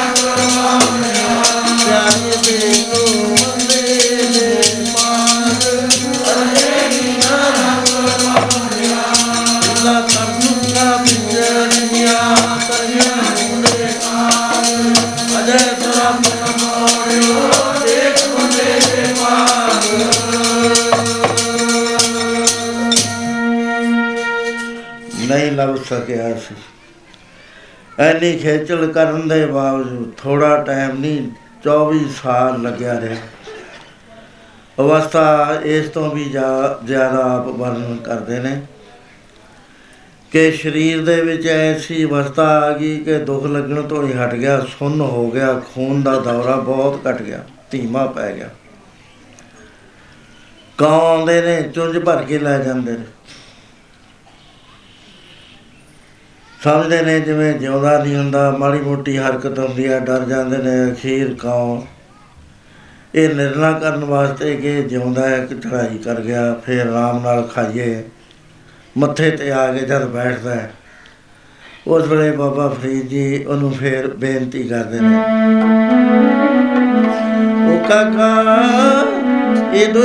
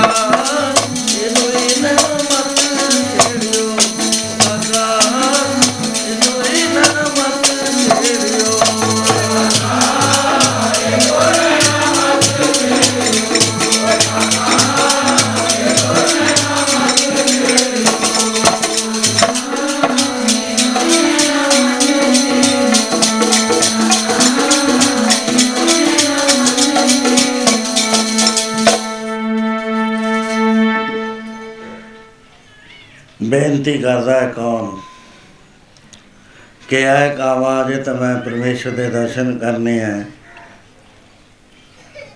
ਕਾਗਾ ਕਰਨ ਢੰਡੋਲਿਆ, ਸਗਲਾ ਖਾਇਆ ਮਾਸ। ਇਹ ਤੋਂ ਨੈਣਾ ਮਤ ਛੋਇਓ ਫਿਰ ਦੇਖਣ ਕੀ ਆਸ। ਆਸ ਲੱਗੀ ਹੋਈ ਹੈ ਮੇਰੇ ਮਨ 'ਚ। ਬਹੁਤ ਹੀ ਬਚਨ ਆਉਂਦੇ ਨੇ ਬਾਬਾ ਫਰੀਦ ਜੀ ਦੇ। ਤਰਲੇ ਪਰੇ ਵੀ ਮੈਨੂੰ ਕਿਸੇ ਤਰੀਕੇ ਨਾਲ ਮਿਲ ਜਾਵੇ। ਜੇ ਮੈਂ ਚੱਲਦਾ ਚੱਲਦਾ ਪੈਰਾਂ ਨਾਲ ਥੱਕ ਜਾਵਾਂ ਮੇਰੇ ਪੈਰਾਂ ਵਿੱਚ ਸ਼ਕਤੀ ਨਾ ਰਹੇ हे ਪ੍ਰਭੂ ਚੱਲਣ ਦੀ, ਤਾਂ ਮੈਂ ਸਿਰ ਦੇ ਪਾਰ ਚੱਲਣਾ ਸ਼ੁਰੂ ਕਰ ਦੇਵਾਂ। ਬਹੁਤ ਵੱਡੀ ਬਾਤ ਹੈ ਫਰੀਦਾ ਤਨ ਤਪੇ ਤਨੂਰ ਜੋ ਬਾਲਣ ਹੱਡ ਬਲਨ, ਪੈਰੀ ਥਕਾਂ ਸਿਰ ਜੁਲਾਂ, ਜੇ ਮੂੰਹ ਪਰੀ ਮਲਾ 14 ਸਾਲ ਮੁਰਸ਼ਦ ਦੇ ਕੋਲ ਆ ਕੇ ਸੇਵਾ ਕਰੀ। ਅਖੀਰਲਾ ਜੋ ਇਮਤਿਹਾਨ ਸੀ, ਬਹੁਤ ਹੀ ਸਖਤ ਹੋਇਆ। ਡੇਲਾ ਦੇਣਾ ਪਿਆ ਤੇ ਅੱਗ ਦਾ ਚਿੰਗਾੜਾ ਲੈਣਾ ਪਿਆ ਤੇ ਉਹਦੇ ਨਾਲ ਆ ਕੇ ਮੁਰਸ਼ਦ ਦਾ ਇਸ਼ਨਾਨ ਕਰਾਇਆ। ਉਸ ਵੇਲੇ ਉਹ ਮੁਰਸ਼ਦ ਨੇ ਗੰਢ ਖੋਲੀ ਜਿਸ ਨੂੰ ਦਿਆਲ ਹੋਵੇ ਮੇਰਾ ਸੁਆਮੀ, ਤਿਸ ਗੁਰ ਸਿੱਖ ਗੁਰ ਉਪਦੇਸ਼ ਹੈ ਗੰਢ ਨਹੀਂ ਖੋਲੀ ਕਿ ਸਾਰੀ ਸ਼ਕਤੀ ਦੇ ਨਾਲ ਫਰੀਦ ਦੇ ਨੇਤਰਾਂ 'ਚ ਨੇਤਰ ਪਾ ਕੇ ਚਾਕਿਆ। ਕਹਿੰਦਾ, ਫਰੀਦਾ, ਹਵਾ ਦੋਸਤ। ਉਪਦੇਸ਼ ਸੁਣਾਤਾ। ਨੇਤਰ ਖੋਲਤੇ ਫੇਰ ਜਾ ਕੇ ਗੱਲ ਬਣਦੀ ਹੈ। ਉਦੋਂ ਪਹਿਲਾਂ ਗੱਲ ਬਣਦੀ ਨਹੀਂ ਹੈ। ਜੇ ਗਿਆਨੀਆਂ ਨੂੰ ਰੱਬ ਮਿਲਦਾ ਹੋਵੇ, ਸਾਰੇ ਗਿਆਨੀ ਫਿਰ ਮਹਾਪੁਰਸ਼ ਬਣ ਜਾਣ। ਅਰਥ ਕਰਨ ਵਾਲਿਆਂ ਨੂੰ, ਵੇਦ ਪੜਨ ਵਾਲਿਆਂ ਨੂੰ, ਫਲਸਫਰਾਂ ਨੂੰ ਅਨੁਮਾਨ ਲਾਉਂਦੇ ਨੇ ਟੋਹਾਂ ਲਾਉਂਦੇ ਨੇ ਨੇਰੀਆਂ ਅਧੂਰੀਆਂ ਟੋਹਾਂ। ਆਪ ਗੁੰਮਰਾਹ ਲੋਕਾਂ ਨੂੰ ਵੀ ਗਲਤ ਰਸਤੇ ਪਾ ਦਿੰਦੇ ਨੇ ਕਾਚੇ ਗੁਰਤੇ ਮੁਕਤ ਨਾ ਹੁਆ। ਅੰਧਾ ਗੁਜੇਠੀਏ ਸਭ ਸਾਥ ਮਹਾਵੇ। ਹੁਣ ਮਹਾਰਾਜ ਕਹਿੰਦੇ ਪਿਆਰਿਓ ਇੱਕ ਖੇਲ ਹੋ ਰਿਹਾ ਹੈ। ਜਾਦੂਗਰ ਦਾ ਤੁਸੀਂ ਸੁਣਿਆ ਹੈ, ਨਾ ਕਿਤੇ ਗਿਆ ਹੈ, ਨਾ ਕਿਤੇ ਆਇਆ। ਇੱਕ ਖਿਆਲ ਹੈ ਉਹਦੇ 'ਚ ਪਰਿਵਰਤਨ ਨਹੀਂ ਆਉਂਦਾ। ਦੋ ਇੱਥੇ ਹੈਗੇ ਸਿਧਾਂਤ, ਇੱਕ ਨੂੰ ਵਿਵਰਤਵਾਦ ਕਹਿੰਦੇ ਨੇ, ਇੱਕ ਨੂੰ ਪ੍ਰਣਾਮਵਾਦ ਕਹਿੰਦੇ ਨੇ। ਧਿਆਨ ਨਾਲ ਸੁਣਿਓ ਜਿਹੜੇ ਕਿਤੇ ਜਿਆਦੇ ਰੈਫਰੈਂਸ ਦੇ ਕੇ ਗੱਲ ਕਰਨ ਵਾਲੇ ਨੇ। ਪ੍ਰਣਾਮਵਾਦ ਉਹ ਹੁੰਦਾ ਹੈ ਕਿ ਅਸਲੀ ਸ਼ਕਲ ਵਿਗੜ ਜਾਂਦੀ ਹੈ ਉਹ ਮੁੜ ਕੇ ਅਸਲੀ ਸ਼ਕਲ 'ਚ ਨਹੀਂ ਆਇਆ ਕਰਦਾ। ਜੇ ਕਹੋ ਵੀ ਪਹਿਰੂ ਤੇ ਮਾਇਆ ਹੋਈ, ਆਪੀ ਨਾ ਆਪ ਸਾਜਿਓ, ਆਪੀ ਨਾ ਰਚੋ ਨੋ ਦੂਈ ਕੁਦਰਤ ਸਾਜੀ ਹੈ। ਕੁਦਰਤ ਮਾਇਆ ਨੂੰ ਕਹਿੰਦੇ ਨੇ। ਕਰਾਸਨ ਡਿਠੋ ਚਾਓ। ਉਹ ਮਾਇਆ ਸਾਜ ਕੇ ਵੈਗਰੂ ਮਾਇਆ ਨਹੀਂ ਬਣਿਆ। ਮਾਇਆ ਦੇ ਜਿਹੜਾ ਬਰਮ ਦਾ ਆਧਾਰ ਸੀ, ਉਹਦੇ ਉੱਤੇ ਮਾਇਆ ਖੇਲ ਕਰ ਰਹੀ ਹੈ, ਸ਼ਕਤੀ ਲੈ ਰਹੀ ਹੈ, ਆਤਮਾ ਤੋਂ ਖੇਲ ਕਰ ਰਹੀ ਹੈ ਮਾਇਆ ਆਪਣਾ। ਸਾਡਾ ਜਿਹੜਾ ਜੜ ਸਰੀਰ ਹੈ, ਉਹ ਸਾਡੇ ਅੰਦਰ ਜਿਹੜਾ ਸਾਖੀ ਚੇਤਨ ਹੈ, ਉਹ ਤਾਂ ਸ਼ਕਤੀ ਲੈ ਕੇ ਚੇਤਨ ਪੁਰਸ਼ ਹੋ ਕੇ ਨਵਾਂ ਖੇਲ ਰਚ ਲਿਆ ਜਿਹਨੂੰ ਜੀਵ ਕਹਿੰਦੇ ਨੇ, ਆਪਣੀ ਦੁਨੀਆ ਬਣਾ ਲਈ।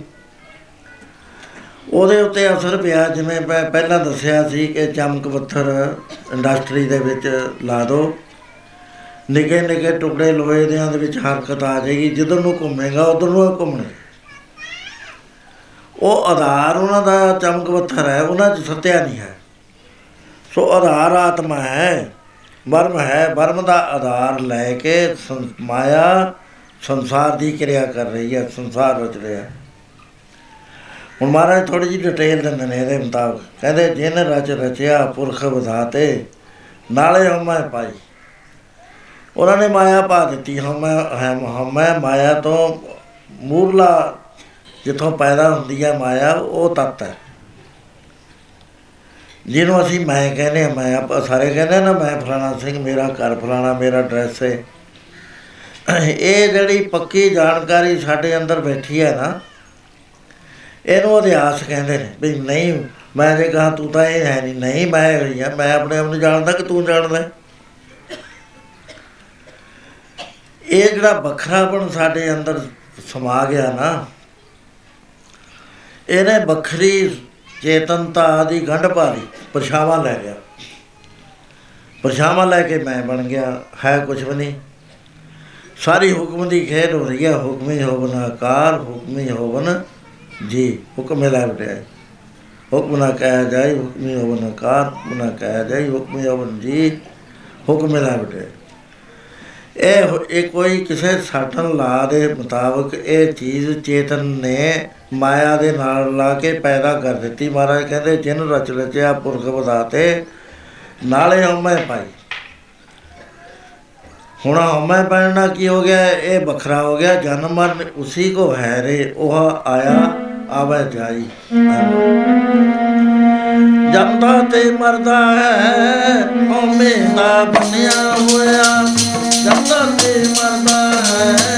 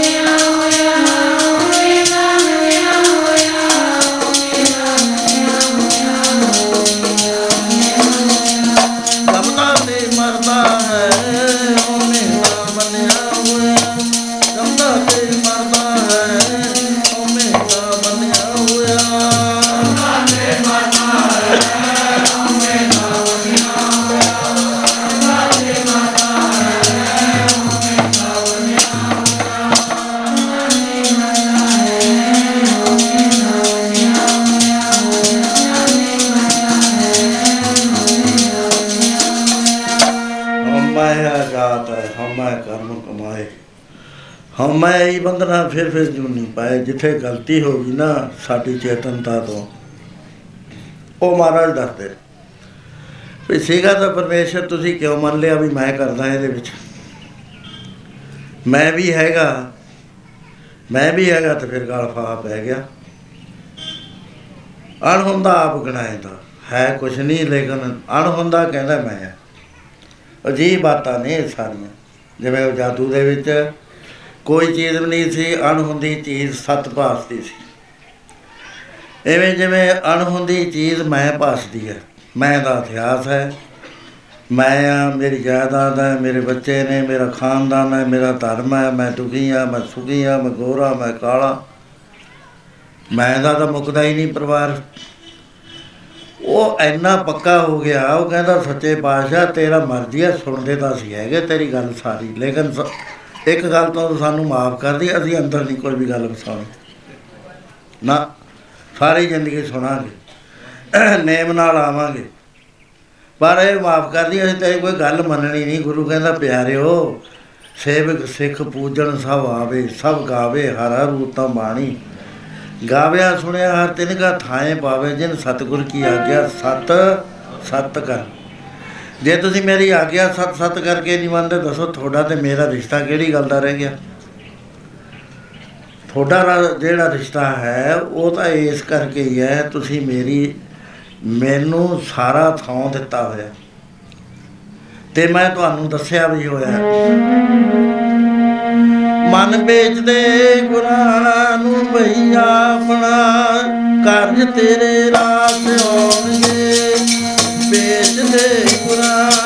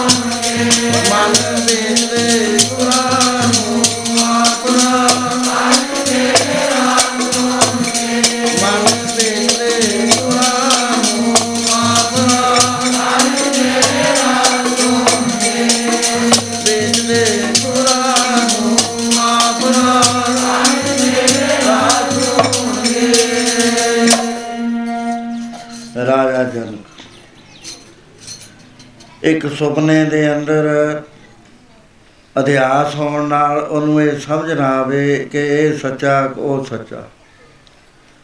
ਹੁਣ ਮੈਂ ਤਖਤ ਤੇ ਬੈਠਾ, ਇਹ ਸੱਚਾ ਹੈ ਕਿ ਜਦ ਮੈਂ ਤੇ ਤਖਤ ਖੋਲਿਆ ਸੀ, ਉਹ ਸੱਚਾ ਹੈ। ਇਸ ਦਾ ਨਿਰਣਾ ਕਰਾਉਣ ਵਾਸਤੇ ਭਾਰਤ ਵਰਸ਼ ਦੇ ਕੁੱਲ ਵਿਦਵਾਨ, ਕੁੱਲ ਰਿਸ਼ੀ ਮੁਨੀ, ਮਿਥਲਾਪੁਰੀ ਵਿੱਚ ਬੁਲਾਏ, ਬਹੁਤ ਸੇਵਾ ਕਰਦਾ ਹੈ। ਨਾਲੇ ਕਹਿੰਦਾ ਹੈ ਕਿ ਜਿੰਨੀ ਦੇਰ ਤੱਕ ਮੇਰੇ ਪ੍ਰਸ਼ਨ ਦਾ ਉੱਤਰ ਸਮਾਧਾਨ ਨਹੀਂ ਹੁੰਦਾ, ਤੁਸੀਂ ਜਾ ਨਹੀਂ ਸਕਦੇ। ਖਰਚ ਮਿਲੇਗਾ ਆਪ ਨੂੰ। ਸੋਹਣਾ ਰਹਿ ਦਾ ਥਾਂ ਮਿਲੇਗਾ। ਸੁਤੰਤਰ ਹੋਵੋਗੇ ਪਰ ਪੂਰੀ ਤੋਂ ਬਾਹਰ ਨਹੀਂ ਜਾ ਸਕਦੇ। ਸਾਰੇ ਮਹਾਤਮਾ, ਸਾਰੇ ਵਿਦਵਾਨ ਘਿਰ ਗਏ ਉੱਥੇ। ਤਾਂ ਇੱਕ ਬੱਚਾ ਜੋ ਗੰਗਾ ਦੇ ਕਿਨਾਰੇ ਰਹਿੰਦਾ ਹੈ 8 ਸਾਲ ਦੀ ਉਮਰ ਹੈ ਸਰੀਰ ਵਿੱਚ 8 ਬਲ ਪੈਂਦੇ ਨੇ। ਬੱਚਿਆਂ ਨਾਲ ਖੇਡਦੇ ਤੇ ਪਤਾ ਲੱਗਿਆ ਕਿ ਭਾਈ ਇਹਦਾ ਪਿਤਾ ਤਾਂ ਰਾਜੇ ਜਨਕ ਦੇ ਕੈਦ ਵਿੱਚ ਹੈ। ਇਹਨੂੰ ਨਾ ਕੁਝ ਕਹੋ। ਮਾਂ ਕੋਲ ਆਇਆ, ਮਾਤਾ, ਮੇਰਾ ਪਿਤਾ, ਇਹ ਜਿਹਨੂੰ ਤੂੰ ਪਿਤਾ ਕਹਿੰਦੀ ਹੈ ਮੇਰਾ ਪਿਤਾ ਨਹੀਂ ਕਹਿੰਦੀ, ਨਹੀਂ ਬੇਟਾ, ਇਹ ਮੇਰਾ ਪਿਤਾ ਹੈ, ਤੇਰਾ ਨਾਨਾ ਹੈ। ਤੇਰਾ ਪਿਤਾ ਰਾਜੇ ਜਨਕ ਦੇ ਕੋਲ 8 ਸਾਲ ਪਹਿਲਾਂ ਗਿਆ ਸੀ, ਇੱਕ ਪ੍ਰਸ਼ਨ ਦਾ ਉੱਤਰ ਨਾ ਦੇਣ ਕਰਕੇ ਉੱਥੇ ਹੀ ਹੈ। ਉਹ ਕੱਲਾ ਨਹੀਂ ਹੈ। ਸਾਰੇ ਭਾਰਤ ਵਰਸ਼ ਦੇ ઋષਿ ਮੁਨੀ ਉੱਥੇ ਹੀ। ਕਹਿਣ ਲੱਗਿਆ, ਪਾ, ਸਵਾਲ ਕੀ ਹੈ? ਕਹੇ ਪ੍ਰਸ਼ਨ ਉਹ ਖੋਲ ਕੇ ਕਰਦਾ ਨਹੀਂ। ਸਮਾਧਾਨ ਉਹਦਾ ਹੁੰਦਾ ਨਹੀਂ। ਕਹਿਣ ਲੱਗਾ ਮੈਨੂੰ ਦੱਸੋ ਕੀ ਪ੍ਰਸ਼ਨ ਹੈ? ਕਹਿੰਦੇ, ਇਹ ਸੱਚਾ ਕੋ ਸੱਚਾ? ਆਇਆ ਵੀ ਆ ਵੀ ਕੋਈ ਪ੍ਰਸ਼ਨ ਹੈ? ਇਹ ਭਾਰਤ ਵਰਸ਼ ਦੇ ਹਜ਼ਾਰਾਂ ਵਿਦਵਾਨ, ਕਰਨੀ ਕਮਾਈ ਵਾਲੇ ਮਹਾਪੁਰਸ਼। ਇਹ ਕੀ ਹੋ ਗਿਆ? ਸਾਰੇ ਉੱਥੇ ਬੈਠੇ ਨੇ। ਮਾਤਾ ਪਾਲਕੀ ਤਿਆਰ ਕਰ ਮੈਂ ਜਾਣਾ ਤੂੰ ਮੈਨੂੰ ਅਸ਼ੀਰਵਾਦ ਦੇ, ਤੇਰੇ ਅਸ਼ੀਰਵਾਦ ਦੇ ਸਦਕੇ ਮੈਂ ਸਾਰਿਆਂ ਨੂੰ ਛੁਡਾ ਕੇ ਲਿਆਵਾਂ। ਇਹ ਤਾਂ ਮੈਨੂੰ ਉਹੀ ਆਉਂਦਾ ਸਵਾਲ। ਤਿਆਰੀ ਹੋ ਗਈ। ਸ਼੍ਰੀ ਰਾਜਾ ਜਨਕ ਤੇ ਪਹੁੰਚਦਾ ਹੈ। ਜਨਕ ਨੂੰ ਸੁਨੇਹਾ ਭੇਜਿਆ ਕਿ ਮੈਂ ਤੇਰਾ ਸੰਸਾਰ ਨਿਵਰਤ ਕਰਨ ਵਾਸਤੇ ਆਇਆ। 8 ਸਾਲ ਦਾ ਮੁੰਡਾ 8 ਵਾਲ ਪੈਂਦੇ ਨੇ ਸਰੀਰ ਸਵਾਲ ਲੱਗ ਗਈ ਤੇ ਉਹਦੇ ਬਾਅਦ ਪੌੜੀਆਂ ਚੜ ਕੇ ਦਰਬਾਰ ਹਾਲ ਦੇ ਵਿੱਚ ਦਾਖਲ ਹੋਣ ਲੱਗਦਾ ਹੈ। ਸਾਰਿਆਂ ਦੀ ਨਿਗਾਹ ਨਿਗਾਹ ਸਿੰਘ ਦਵਾਰ ਵੱਲ ਹੈ, ਕੌਣ ਬੱਚਾ ਹੈ ਉਹ? ਜਿਹੜਾ ਛੋਟੀ ਉਮਰ ਦੇ ਵਿੱਚ ਇਹ ਜਵਾਬ ਦੇਣ ਨੂੰ ਕਹਿਤਾ ਉਹਨੇ। ਉਹ ਜਦ ਦੇਖਿਆ ਤਾਂ ਬਿੰਗਾ ਮੂੰਹ ਮੂੰਹ ਇਧਰਲੇ ਪਾਸੇ, ਸੱਜੇ ਪਾਸੇ, ਅੱਖਾਂ ਖੱਬੇ ਪਾਸੇ ਨੂੰ ਦੇਖਦੀਆਂ ਮੋਢਾ ਇੱਕ ਇਧਰ ਨੂੰ ਹੈ ਦੂਆ ਉਧਰ ਨੂੰ ਹੈ ਲੱਕ ਬਲ ਖਾਂਦਾ ਹੈ ਲੱਤਾਂ ਬਿੰਗੀਆਂ ਨੇ, ਪੈਰ ਰੱਖ ਨਹੀਂ ਹੁੰਦਾ। ਸਾਰੇ ਹੀ ਹੱਸ ਪਏ। ਉਹਨੇ ਕਿਹਾ ਰਾਜਨ ਸ਼ਾਂਤ ਕਰਾਓ ਇਹਨਾਂ ਨੂੰ। ਇਹ ਇਹ ਤੇਰਾ ਜੋ ਉੱਤੇ ਤੇਰਾ ਸਮਾਧਾਨ ਨਹੀਂ ਕਰ ਸਕਦੇ ਪ੍ਰਸ਼ਨ ਦੇ। ਕਿਉਂ? ਕਿਉਂਕਿ ਇਹ ਸਾਰੇ ਚਮੜੇ ਦੇ ਵਪਾਰੀ ਬੈਠੇ ਨੇ ਚਮਿਆਰ। ਇਹਨਾਂ ਦੀ ਚਰਮ ਦ੍ਰਿਸ਼ਟੀ ਨਹੀਂ ਅਜੇ ਹਟੀ। ਇਹਨਾਂ ਨੂੰ ਪਤਾ ਨਹੀਂ ਵੀ ਆਤਮਾ 'ਚ ਤਾਂ ਕੋਈ ਬਲ ਨਹੀਂ ਹੁੰਦਾ। ਜੇ ਸਰੀਰ 'ਚ ਬਲ ਨੇ, ਗੰਨੇ 'ਚ ਬਲ ਹੋਵੇ ਤਾਂ ਰਸ ਵਿੱਚ ਤਾਂ ਕੋਈ ਬਲ ਨਹੀਂ ਹੁੰਦਾ। ਐਨੀ ਦੋਖ ਦ੍ਰਿਸ਼ਟੀ ਵਾਲਿਆਂ ਤੋਂ ਤੂੰ ਭਾਲਦਾ ਵੀ ਤੇਰਾ ਜਵਾਬ ਮਿਲ ਜਾਏਗਾ। ਨੀਵੀਂ ਪਾਲੀ ਸਾਰਿਆਂ ਨੇ ਵੀ ਬੜੀ ਭਾਰੀ ਟੋਕ ਇਹਨੇ ਤਾਂ ਟੋਕ ਮਾਰੀ। ਸੱਚਮੁੱਚ ਅਸੀਂ ਇਹਦੇ ਸਰੀਰ ਨੂੰ ਦੇਖ ਕੇ ਆਤਮ ਦ੍ਰਿਸ਼ਟੀ ਤਾਂ ਸਾਡੀ ਰਹੀ ਨਾ ਉਹ ਜ਼ਰੂਰ ਹੈ ਕੁਝ ਕਰੇਗਾ। ਉਸ ਵੇਲੇ ਨੇ ਕਿਹਾ ਵੀ ਆਪਣਾ ਪ੍ਰਸ਼ਨ ਦੁਆਰਾ ਸਾਹਮਣੇ ਖੜਾ ਹੋ ਗਿਆ। ਕਹਿੰਦਾ, ਬਾਲ ਰਿਸ਼ੀ, ਮੇਰਾ ਪ੍ਰਸ਼ਨ ਇਹ ਹੈ ਕਿ ਇਹ ਸੱਚਾ ਕਿ ਉਹ ਸੱਚਾ? ਕਹਿੰਦੇ, ਤੇਰੇ ਮੰਗਣੇ ਜਵਾਬ ਦਵਾਂ? ਇਹ ਵੀ ਝੂਠਾ, ਉਹ ਵੀ ਝੂਠਾ। ਹੈਰਾਨ ਨਾ ਹੋ, ਖੋਲ ਕੇ ਗੱਲ ਕਰਦੇ ਨੇ ਖੋਲ ਕੇ ਜਵਾਬ ਹੈ ਅਖੀਰ ਕਹਿਣ ਲੱਗੇ, ਰਿਸ਼ੀ ਜਨੋ, ਮਾਫ ਕਰਨਾ ਮੈਨੂੰ। ਆਤਮਾ ਨਾ ਬੁੱਢੀ ਹੁੰਦੀ ਹੈ, ਨਾ ਬਾਲ ਹੁੰਦਾ ਹੈ, ਨਾ ਜਵਾਨ ਹੁੰਦਾ ਹੈ, ਆਤਮਾ ਆਤਮਾ ਹੀ ਹੈ। ਇਹਦੀ ਕੋਈ ਉਮਰ ਨਹੀਂ ਹੁੰਦੀ। ਅਨਾਦਿ ਕਾਲ ਤੋਂ ਆਤਮਾ ਆਤਮਾ ਹੀ ਹੈ। ਸੋ, ਗੱਲ ਇਹ ਹੈ ਕਿ ਇਸ ਰਾਜੇ ਨੂੰ ਕੋਈ ਭਿਆਨਕ ਸੁਪਨਾ ਆਇਆ। ਉਹ ਸੁਪਨਾ ਵੀ ਮੈਂ ਵਿਸਤਾਰ ਨਾਲ ਦੱਸ ਦਵਾਂ, ਕਿਉਂਕਿ ਇਹਨੂੰ ਲੱਜਾ ਆਉਂਦੀ ਹੈ। ਕਹਿ ਨਹੀਂ ਸਕਿਆ ਤੁਹਾਨੂੰ 8 ਸਾਲ ਤੋਂ। ਇਲਾਜ ਖੋਹ ਲਿਆ ਸੀ, ਬਹੁਤ ਬੁਰਾ ਹਾਲ ਹੋਇਆ। ਹੱਥੋਂ ਜ਼ਿਆਦਾ ਤਕਲੀਫ ਹੋਈ।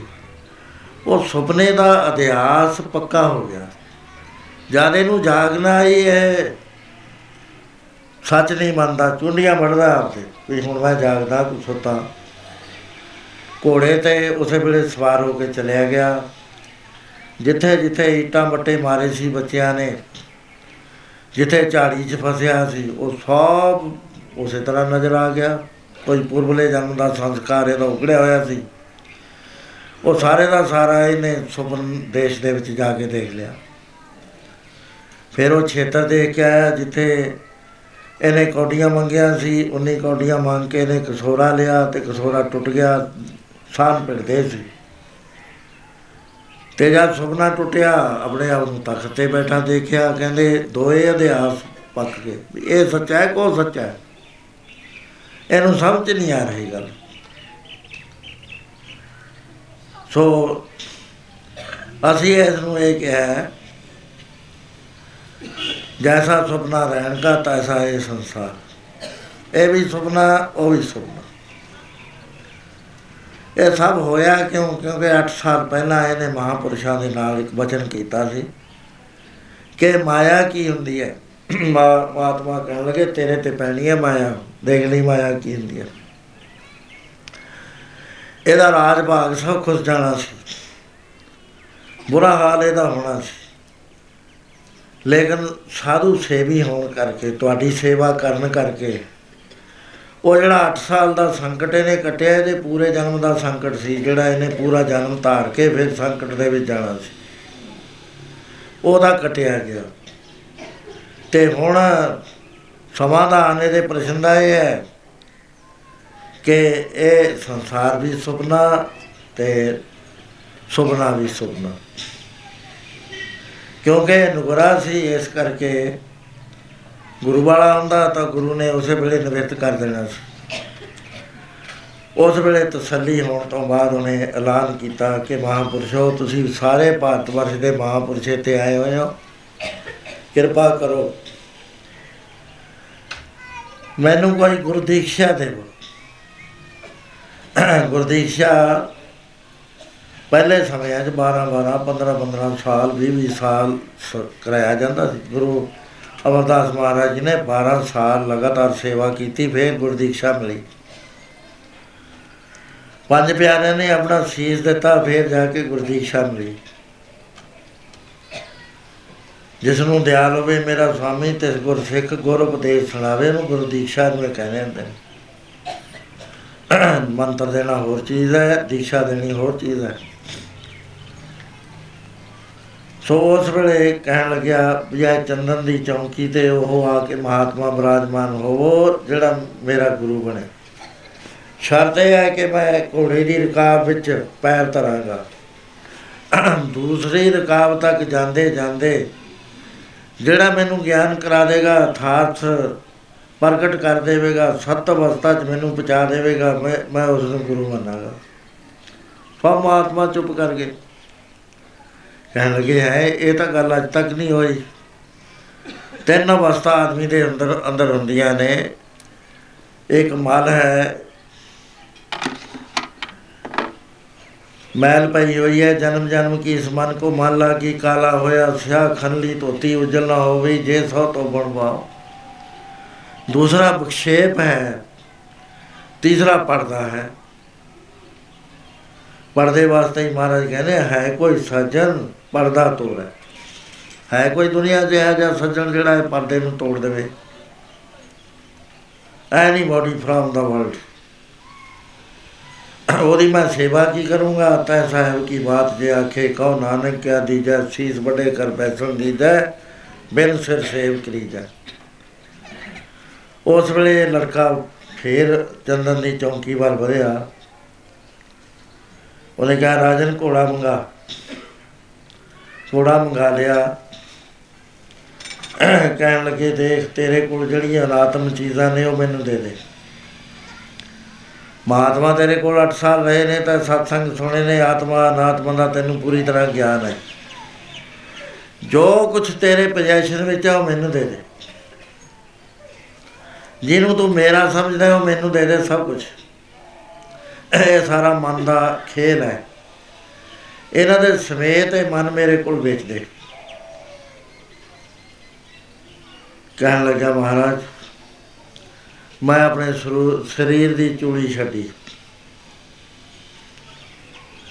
ਕਹਿੰਦੇ, ਪਹਿਲਾਂ ਹੋਰ ਦੇਖ ਮੇਰਾ ਕੀ ਹੈ? ਕਹਿੰਦਾ, ਮੇਰਾ ਰਾਜ ਹੈ, ਮੇਰੇ ਖਜ਼ਾਨੇ ਨੇ, ਮੇਰੀਆਂ ਇਸਤਰੀਆਂ ਨੇ, ਮੇਰੇ, ਮੇਰਾ ਤਾਂ ਬੇਅੰਤ ਹੈ, ਮੇਰੇ ਮਹਿਲ ਨੇ। ਕਹਿੰਦੇ, ਇਹ ਜਿਹੜਾ ਮੇਰਾ ਹੈ ਨਾ, ਇਹ ਸਾਡੇ ਸਾਨੂੰ ਸਮਰਪਣ ਕਰ ਦੇ ਅਹ ਚੂੜੀ ਛੱਡ ਦੇ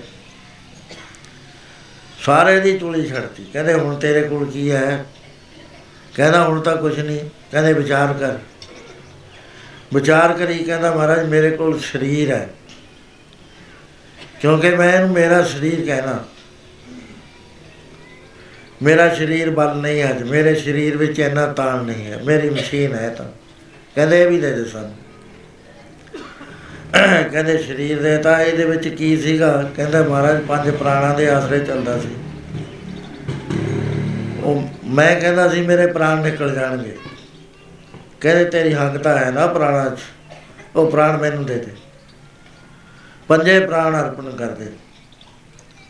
ਕਹਿੰਦੇ, ਹੁਣ ਦੇਖ ਤੇਰੇ ਅੰਦਰ ਕੀ ਬਚਿਆ। ਆ ਹੁਣ ਫੁਰਨਾ ਕਰਦਾ ਨਾ ਵੀ ਮੈਂ ਸਰੀਰ ਵੀ ਦੇਤਾ, ਸਾਰਾ ਪੋਜੀਸ਼ਨ ਦੇਤਾ। ਇਹ ਜਿਹੜਾ ਫੁਰਨਾ ਕਰ ਰਿਹਾ, ਇਹ ਮਨ ਹੈ। ਇਹਨੂੰ ਕੀ ਕਹਿੰਦਾ? ਹੈ ਕਹਿੰਦਾ, ਮੇਰਾ ਮਨ ਮੇਰਾ ਮਨ ਟਿਕਦਾ ਨਹੀਂ ਹੈ, ਮੇਰਾ ਮਨ ਭਜਨ ਚ ਨਹੀਂ ਲੱਗਦਾ। ਇਹ ਵੀ ਸਾਨੂੰ ਦੇ ਦੇ। ਕਿਉਂਕਿ ਇਹਦੇ ਵਿੱਚ ਤੇਰੀ ਹੱਕਤਾ ਤੇ ਮਮਤਾ ਹੈ। ਉਹ ਵੀ ਦੇ ਦਿੱਤਾ। ਉਹਦੇ ਬਾਅਦ ਕਹਿਣ ਲੱਗੇ, ਅਜੇ ਵੀ ਤੂੰ ਦੇਖ ਰਿਹਾ ਹੈ। ਨਿਰਣਾ ਕਰ ਰਿਹਾ ਹੈ ਵੀ ਹੁਣ ਮੇਰਾ ਗੁਜ਼ਾਰਾ ਕਿਵੇਂ ਚੱਲੂਗਾ? ਇਹ ਕਿਹੜੀ ਚੀਜ਼ ਹੈ ਨਿਰਣਾ ਸ਼ਕਤੀ? ਕਹਿੰਦੇ ਇਹ ਆ ਬੁੱਧੀ। ਮਹਾਰਾਜ ਬੁੱਧੀ ਨਿਰਣਾ ਕਰਦੀ ਹੈ, ਕਹਿੰਦੇ ਇਹ ਵੀ ਸਾਨੂੰ ਦੇ ਦੇ। ਕਿਉਂਕਿ ਤੇਰੀ ਹੈ ਤੇਰੀ ਚੀਜ਼ ਕੋਈ ਅਸੀਂ ਤੇਰੇ ਕੋਲ ਨਹੀਂ ਰਹਿਣ ਦੇਣੀ। ਬੁੱਧੀ ਵੀ ਦੇਤੀ ਚਿਤਵਨੀ ਕਰਨ ਲੱਗ ਗਿਆ। ਬਈ ਸਭ ਕੁਝ ਦੇਤਾ। ਕਹਿੰਦੇ ਹੁਣ ਚਿਤਵਨੀ ਕਾਦੇ ਨਾਲ ਕਰ ਰਿਹਾ ਹੈ? ਚਿਤਵਨੀ ਕਰਨਾ, ਚਿੱਤ ਦਾ ਧਰਮ ਹੁੰਦਾ ਹੈ। ਉਹ ਚਿੱਤ ਵੀ ਸਾਨੂੰ ਦੇ ਦੇ। ਦੇਤਾ ਤੇ ਹੁਣ ਕਹਿੰਦੇ, ਹੁਣ ਕੀ ਰਹਿ ਗਿਆ ਤੇਰੇ ਕੋਲ? ਕਹਿੰਦਾ, ਹੁਣ ਤਾਂ ਮਹਾਰਾਜ ਮੈਂ ਰਹਿ ਗਿਆ, ਹੁਣ ਤਾਂ ਮੇਰੇ ਮੇਰੇ ਕੋਲ ਤਾਂ ਮੇਰਾ ਤਾਂ ਸਭ ਟੁੱਟ ਗਿਆ, ਮੈਂ ਹੈਗਾ। ਮੈਨੂੰ ਇਹ ਹੈ ਕਿ ਮੈਂ ਰਾਜਾ ਜਨਕ ਹਾਂ। ਕਹਿੰਦੇ, ਹੱਥ ਲਾ ਕੇ ਕਿੱਥੇ ਹੈ ਤੂੰ ਰਾਜ? ਕਿਹੜੀ ਚੀਜ਼ ਹੈ ਤੇਰੇ ਕੋਲ ਰਾਜਾ ਜਨਕ?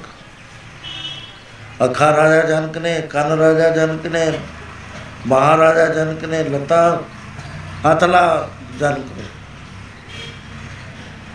ਕਹਿੰਦੇ ਇਹ ਅਣਹੋਈ ਚੀਜ਼ ਹੈ ਤੇਰੇ ਕੋਲ ਜਿਹੜੀ ਤੈਨੂੰ ਫਸਾਈ ਫਿਰਦੀ ਹੈ, ਪਰਛਾਵਾਂ ਹੈ। ਇਹ ਪਰਛਾਵੇਂ ਦੇ ਨਾਲ ਤੇਰਾ ਫਸਿਆ ਹੋਇਆ, ਜਿਉ ਪ੍ਰਤੀਬਿੰਬ ਬਿੰਬ ਕੋ ਮਿਲੀ ਹੈ, ਉਦਕ ਕੁੰਭ ਵਿਗਰਨ। ਕਹੋ ਕਬੀਰ ਐਸਾ ਗੁਣ ਭਰਮ ਪਾਗਾ, ਤਉ ਮਨ ਸੁਨ ਸਮਾਨਾ। ਜਦੋਂ ਇਹ ਵੀ ਦੇਤਾ, ਬਾਕੀ ਕੀ ਰਹਿ ਗਿਆ? ਬਾਕੀ ਚੇਤਨ ਸੱਤਾ ਰਹਿ ਗਈ, ਬਾਕੀ ਕੁਝ ਰਿਹਾ ਹੀ ਨਾ। ਸਮਾਧੀ ਲੱਗੀ ਖੜੇ ਦੀ ਇਹਨਾਂ ਨੂੰ ਇੱਕ ਥੋੜੀ ਦੇਰ ਬਾਅਦ ਬ੍ਰਾਹਮਣ ਆਇਆ, ਰਾਜਨ, ਮੇਰੀ ਫਰਿਆਦ ਹੈ। ਮੇਰੀ ਬਰਾ, ਮੈਂ ਬਰਾਤ ਜਾ ਰਿਹਾ ਸੀ, ਮੇਰੇ ਲੜਕੇ ਦੀ ਸ਼ਾਦੀ ਸੀ। ਡਾਕੂਆਂ ਨੇ ਸਭ ਕੁਝ ਲੁੱਟ ਲਿਆ। ਜਲਦੀ ਕਿਰਪਾ ਕਰੋ। ਉਸ ਵੇਲੇ ਕੁਝ ਗੱਲ ਦਾ ਜਵਾਬ ਨਾ ਦਿੱਤਾ। 15 ਮਿੰਟ ਉਹ ਲਗਾਤਾਰ ਇਸ ਗੱਲ ਦੇ ਉੱਤੇ ਲੱਗਿਆ ਰਿਹਾ। ਹੁਣ ਜੇ ਤਾਂ ਉੱਥੇ ਮੈਂ ਹੁੰਦਾ ਤਾਂ ਤਾਂ ਜਵਾਬ ਦਿੰਦਾ, ਮੈਂ ਹੈ ਹੀ ਨਹੀਂ। 15 ਮਿੰਟ ਉਹਨੇ ਗਾਲਾਂ ਕੱਢੀਆਂ ਵੀ ਤੇਰੇ ਵਰਗਾ ਨਲਾਇਕ ਰਾਜਾ ਜਿਹੜਾ ਆਪਣਾ ਫਰਜ਼ ਪੂਰਾ ਨਾ ਕਰ। ਬੋਲਿਆ ਤੂੰ ਸੁਣਦਾ ਨਹੀਂ ਮੇਰੀ ਗੱਲ, ਮੈਂ ਬ੍ਰਾਹਮਣਾ ਮੈਂ ਸ਼ਰਾਬ ਦੇ ਦੂੰਗਾ। ਕੁਛ ਨਹੀਂ ਟਸ ਤੇ ਮਸਨਾ ਉਸ ਵੇਲੇ ਜਦ ਇਹ ਅਵਸਥਾ ਹੋਈ, ਇਹਨੂੰ ਕਹਿੰਦੇ ਆ ਜਿਸ ਨੂੰ ਦਿਆਲ ਹੋਵੇ ਮੇਰਾ ਸੁਆਮੀ ਤਿਸ ਗੁਰਸਿੱਖ ਗੁਰ ਉਪਦੇਸ਼ ਸੁਣਾਵੇ। ਜਦ ਗੁਰਸਿੱਖ ਆਪਣਾ ਆਪਾ ਵੇਚ ਦਿੰਦਾ ਹੈ ਆਪਣੇ ਕੋਲ ਕੁਝ ਵੀ ਨਹੀਂ ਰੱਖਦਾ ਉਸ ਵੇਲੇ ਗੁਰੂ ਕੋਲ ਜਿਹੜੀ ਚੀਜ਼ ਹੈ ਨਾ ਉਹ ਗੁਰੂ ਦੇ ਦਿੰਦਾ ਹੈ, ਉਹਨੂੰ ਰੱਬ ਬਣਾਉਂਦਾ ਕਹਿੰਦੇ ਦੇਖ ਰਾਜਾ ਜਨ ਇਹ ਜਿਹੜਾ ਪਿੱਛੇ ਰਹਿ ਗਿਆ ਨਾ ਤੈਨੂੰ ਗਿਆਨ ਮਤ ਅਨੁਭਵ ਹੁੰਦਾ ਹੈ। ਇਹ ਜਿਹੜਾ ਗਿਆਨ ਮਾਤਰ ਤੈਨੂੰ ਅਨੁਭਵ ਹੁੰਦਾ ਹੈ ਤੇਰਾ ਸਰੂਪ ਹੈ ਇਹ ਆਤਮਾ ਹੈ। ਸੋ ਮਹਾਰਾਜ ਇਹ ਗੱਲ ਸਾਡੀ ਸਮਝ ਤੋਂ ਪਰੇ ਹੈ, ਬਹੁਤ ਹੀ ਉੱਚੀ ਹੈ। ਉੱਚੀ ਹੋਣ ਕਰਕੇ ਅਸੀਂ ਸਮਝਦੇ ਨਹੀਂ, ਅਸੀਂ ਕਹਿੰਦੇ ਆ ਵੀ ਸੱਚੇ ਪਾਤਸ਼ਾਹ ਅਸੀਂ ਦੁਨੀਆਦਾਰ, ਦੁਨੀਆ 'ਚ ਰਹਿਣੇ ਆ ਸਾਡੀ ਦੁਨੀਆ ਨਾ ਤੂੰ ਖਰਾਬ ਕਰ। ਸਾਡੇ ਬੱਚੇ ਤੂੰ ਨਾ ਲੈ, ਹੋਰ ਦੇ ਦੇ, ਜਿਹੜੇ ਘੱਟ ਹੈ ਸਾਡੇ ਕੋਲ। ਪੈਸਾ ਤੂੰ ਨਾ ਲੈ ਉਹਨੂੰ ਸਾਨੂੰ ਗੁਜ਼ਾਰੇ ਵਾਸਤੇ ਦੇ। ਤੇਰੇ ਕੋਲ ਅਸੀਂ ਦੇਣ ਵਾਸਤੇ ਕੁਝ ਨਹੀਂ ਆਉਂਦੇ। ਜੇ ਅਸੀਂ ਮੱਥਾ ਟੇਕਦੇ ਆ ਤੇਰੇ ਦਿੱਤੇ ਚੋਂ 100ਵਾਂ 200 ਹਿੱਸਾ ਵੀ ਨਹੀਂ ਹੈ ਤੇਰਾ ਦਿਆ ਤੁਝੇ ਕਿਆ ਰਕੋ ਤੂੰ ਦਿੰਦਾ ਰਹਿ ਦਿੰਦਾ ਰਹਿ ਤੇਰਾ ਸੁਭਾਅ ਹੈ। ਆਖੇ ਮੰਗੇ ਦੇ ਦੇ ਦੇ ਦੇ ਦੇ ਦੇ ਦੇ ਦੇ ਦਾਤ ਕਰੇ ਦਾਤਾਰ ਤੇਰਾ ਸੁਭਾਅ ਦੇਣਾ ਹੀ ਦੇਣਾ ਤੇਰਾ ਸਾਡਾ ਰਿਸ਼ਤਾ ਇੰਨਾ ਹੈ, ਜੇ ਦੇਵੇਂਗਾ ਤਾਂ ਤੇਰੇ ਨਾਲ ਸੰਬੰਧ ਨਹੀਂ ਤੂੰ ਜਾ ਤੂੰ ਕਿਤੇ ਅਸੀਂ ਕਿਤੇ। ਮਹਾਰਾਜ ਕਹਿੰਦੇ ਕਰੀਏ ਕੀ ਪੜੋ ਪਿਆਰ ਮਾੜੀਆਂ ਬਾਗਾਂ ਵਾਲੇ ਦਿੱਤੀਆਂ ਬਾਗਾਂ ਤੋਂ ਨਾ ਜਾਗਦੇ। ਮਾੜੀਆਂ ਕਰਮ ਵਾਲੇ ਨਿਤਿਆ ਮਨ ਨਾ ਜਾਗਦੇ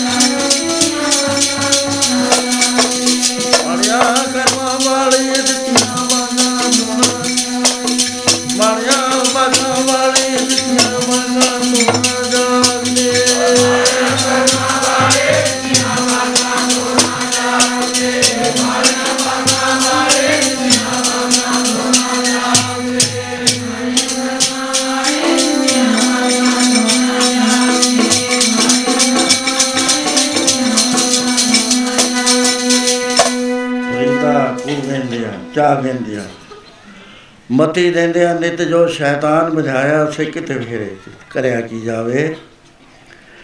ਮਾਇਆ ਨੇ ਬੰਦਾ ਮੋਰਿਆ।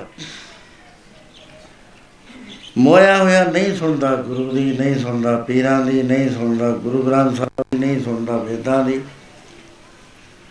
ਕਿਸੇ ਦੀ ਨਹੀਂ ਸੁਣਦਾ, ਆਪਣੀ ਮਤ ਰੱਖਦਾ, ਨਹੀਂ ਜਾਗਦਾ। ਮਹਾਤਮਾ ਕਹਿੰਦੇ ਕਰਿਆ ਕੀ ਜਾਵੇ? ਕਬੀਰ, ਸਾਚਾ ਸਤਗੁਰ ਕਿਆ ਕਰੈ? ਜਾਂ ਸਿੱਖਾਂ ਮੈਂ? ਚੂਕ। ਅੰਦੇ ਏਕ ਨਾ ਲਾਗੀ, ਜੋ ਬਾਂਸ ਵਜਾਈਏ ਫੂ ਅਸੀਂ ਕਹਿੰਦੇ ਹਾਂ, ਸੱਚੇ ਪਾਤਸ਼ਾਹ, ਸਾਡੀ ਵੀ ਹਾਲਤ ਦੇਖੋ ਨਾ। ਤੁਸੀਂ ਐਡੀ ਉੱਚੀ ਪੌੜੀ ਤੇ ਸਾਨੂੰ ਚੜ੍ਹਨਾ ਚਾਹੁੰਦੇ ਹੋ, ਡੰਡਾ ਤਾਂ ਤੁਹਾਡੇ ਹੱਥ 'ਚ ਕੋਈ ਆ ਨਹੀਂ ਰਿਹਾ। ਚੜੀਏ ਕਿਵੇਂ? ਜੇ ਚੜਾ ਲਓ ਤਾਂ ਚੜ ਜਾਾਂਗੇ ਅਸੀਂ। ਐਨੀ ਬੁਰੀ ਹਾਲਤ ਨਹੀਂ ਹੈ ਸਾਡੀ। ਠੀਕ ਹੈ, ਸਾਨੂੰ ਮਾਇਆ ਨੇ ਫੜ ਲਿਆ। ਕੋਈ ਜੁਗਤ ਦੱਸੋ। ਫਿਰ ਮਹਾਰਾਜ ਕਹਿੰਦੇ, ਤੂੰ ਤੈਨੂੰ ਇੱਕ ਮੰਤਰ ਦੱਸ ਦਿੰਦੇ ਆ, ਉਹ ਮੰਤਰ ਦੇ ਨਾਲ ਤੂੰ ਚੜ ਜਾਏਗਾ। ਪੰਜ ਪਿਆਰਿਆਂ ਦੇ ਕੋਲ ਜਾ। ਉਹ ਪਹਿਲਾਂ ਤੈਨੂੰ ਸ਼ੁੱਧ ਤੇ ਪਵਿੱਤਰ ਕਰਨਗੇ।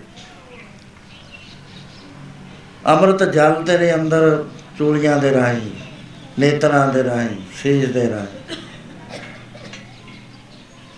ਉਹ ਕਰਕੇ ਫੇਰ ਤੈਨੂੰ ਉਹ ਮੰਤਰ ਦੱਸਣਗੇ, ਉਹ ਮੰਤਰ ਨਾ ਫੇਰ ਛੱਡੀ, ਦਿਨ ਰਾਤ ਉਸ ਮੰਤਰ ਨੂੰ ਕਰੀ ਜਾਈ ਕਰੀ ਜਾਈ ਕਰੀ ਜਾਈ।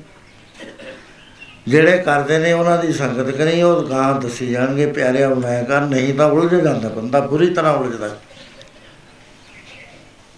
ਆ ਹੁਣੇ ਦਫ਼ਤਰ ਜਾਈ ਹੋਈ ਹੈ, ਪ੍ਰਿੰਸੀਪਲ ਸਾਹਿਬ ਨੇ ਦਿੱਤੀ ਹੈ ਮੈਂ ਚਿੱਠੀ। ਉਹਦੇ ਵਿੱਚ ਕਿਸੇ ਪ੍ਰੇਮੀ ਨੇ ਲਿਖਿਆ ਵੀ ਤੁਸੀਂ ਆਪ ਜਵਾਬ ਦਿਓ। ਵੀ ਮੈਂ ਫਲਾਣੀ ਲਾਈਟ ਤੱਕ ਪਹੁੰਚ ਗਿਆ।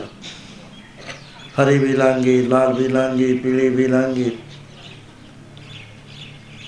ਤੇ ਹੁਣ ਉਦੋਂ ਗਾਂ ਦੀ ਕਿਹੜੀ ਲਾਈਟ ਹੈ, ਫਿਰ ਉਦੋਂ ਗਾਂ ਕਿਹੜੀ ਆਉਣੀ ਹੈ? ਪਹਿਲਾ ਜਵਾਬ ਕੀ ਦੇਵੇ? ਤਾਂ ਕਨਸੈਪਸ਼ਨ ਆਫ ਮਾਈਂਡ ਹੁੰਦੀ ਹੈ। ਹੋਰ ਤਾਂ ਮੈਂ ਜਵਾਬ ਦਿੱਤਾ ਹੈ, ਲੇਖ ਦੇ ਅੰਦਰ। ਵੀ ਇਹ ਗੱਲਾਂ ਜਿਹੜੀਆਂ ਨੇ ਨਾ, ਅਪ- ਅਨੁਭਵ ਨਿੱਜੀ ਹੁੰਦਾ ਹਰ ਬੰਦੇ ਦਾ। ਜਿਹੜਾ ਗੁਰੂ ਰਾਹ ਦੱਸਦਾ ਹੈ, ਉਹ ਗੁਰੂ ਦੇ ਰਸਤੇ ਤੇ ਚੱਲੋ। ਹੋਰ ਨਾ ਬਣਾਓ ਗੱਲਾਂ, ਹੋਰਾਂ ਚ ਉਲਝ ਜਾਓਗੇ ਤੁਸੀਂ। ਨਾ ਸੰਗਤ ਉਹਨਾਂ ਦੀ ਕਰੋ ਜਿਹੜੇ ਸੰਸੇ ਪੈਦਾ ਕਰਦੇ ਨੇ। ਗੱਲ ਕਿਸੇ ਹੋਰ ਪਾਸੇ ਨੂੰ ਜਾਂਦੇ ਆ, ਅਸੀਂ ਲੈਟਾਂ ਦੇਖਣ ਤੇ ਹੀ ਬੈਠੇ ਹੋਏ ਆ। ਇਹ ਤਾਂ ਮਾਈਂਡ ਦੀ ਕਨਸੈਪਸ਼ਨ ਹੈ। ਤੁਸੀਂ ਕੋਈ ਲਾਈਟ ਮੈਨੂੰ ਦੱਸੋ ਜਿਹੜੀ ਦੇਖਣੀ ਚਾਹੁੰਦੇ ਮੈਂ ਦਿਖਾ ਦਿੰਦਾ। ਵੀ ਅਸੀਂ ਲਾਲ ਦੇਖਣੀ ਚਾਹੁੰਦੇ ਆ। ਅਸੀਂ ਹਰੀ ਲਾਈਟ ਦੇਖ ਤੁਸੀਂ ਹੁਣੇ ਹੀ ਧਿਆਨ ਕਰ ਲਓ, ਹਰੀ ਲਾਈਟ ਦਾ ਹਰੀ ਲਾਈਟ ਆ ਜਾਏਗੀ। ਜਿਹੜਾ ਸ਼ਬਦ ਸੁਣਨਾ ਚਾਹੁੰਦੇ ਵੀ ਸਤਾਰ ਸੁਣਨੀ ਚਾਹੁੰਦੇ ਥੋੜਾ ਜਿਹਾ ਕਨਸੈਂਟਰੇਸ਼ਨ ਚ ਆ ਕੇ ਸਤਾਰ ਦਾ ਧਿਆਨ ਕਰ ਲਓ, ਤੁਹਾਨੂੰ ਸਤਾਰ ਸੁਣੀ ਜਾਏਗੀ। ਬਾਂਸਰੀ ਦਾ ਕਰ ਲਓ, ਤੁਹਾਨੂੰ ਬਾਂਸਰੀ ਸੁਣਨ ਲੱਗ ਜਾਏਗੀ।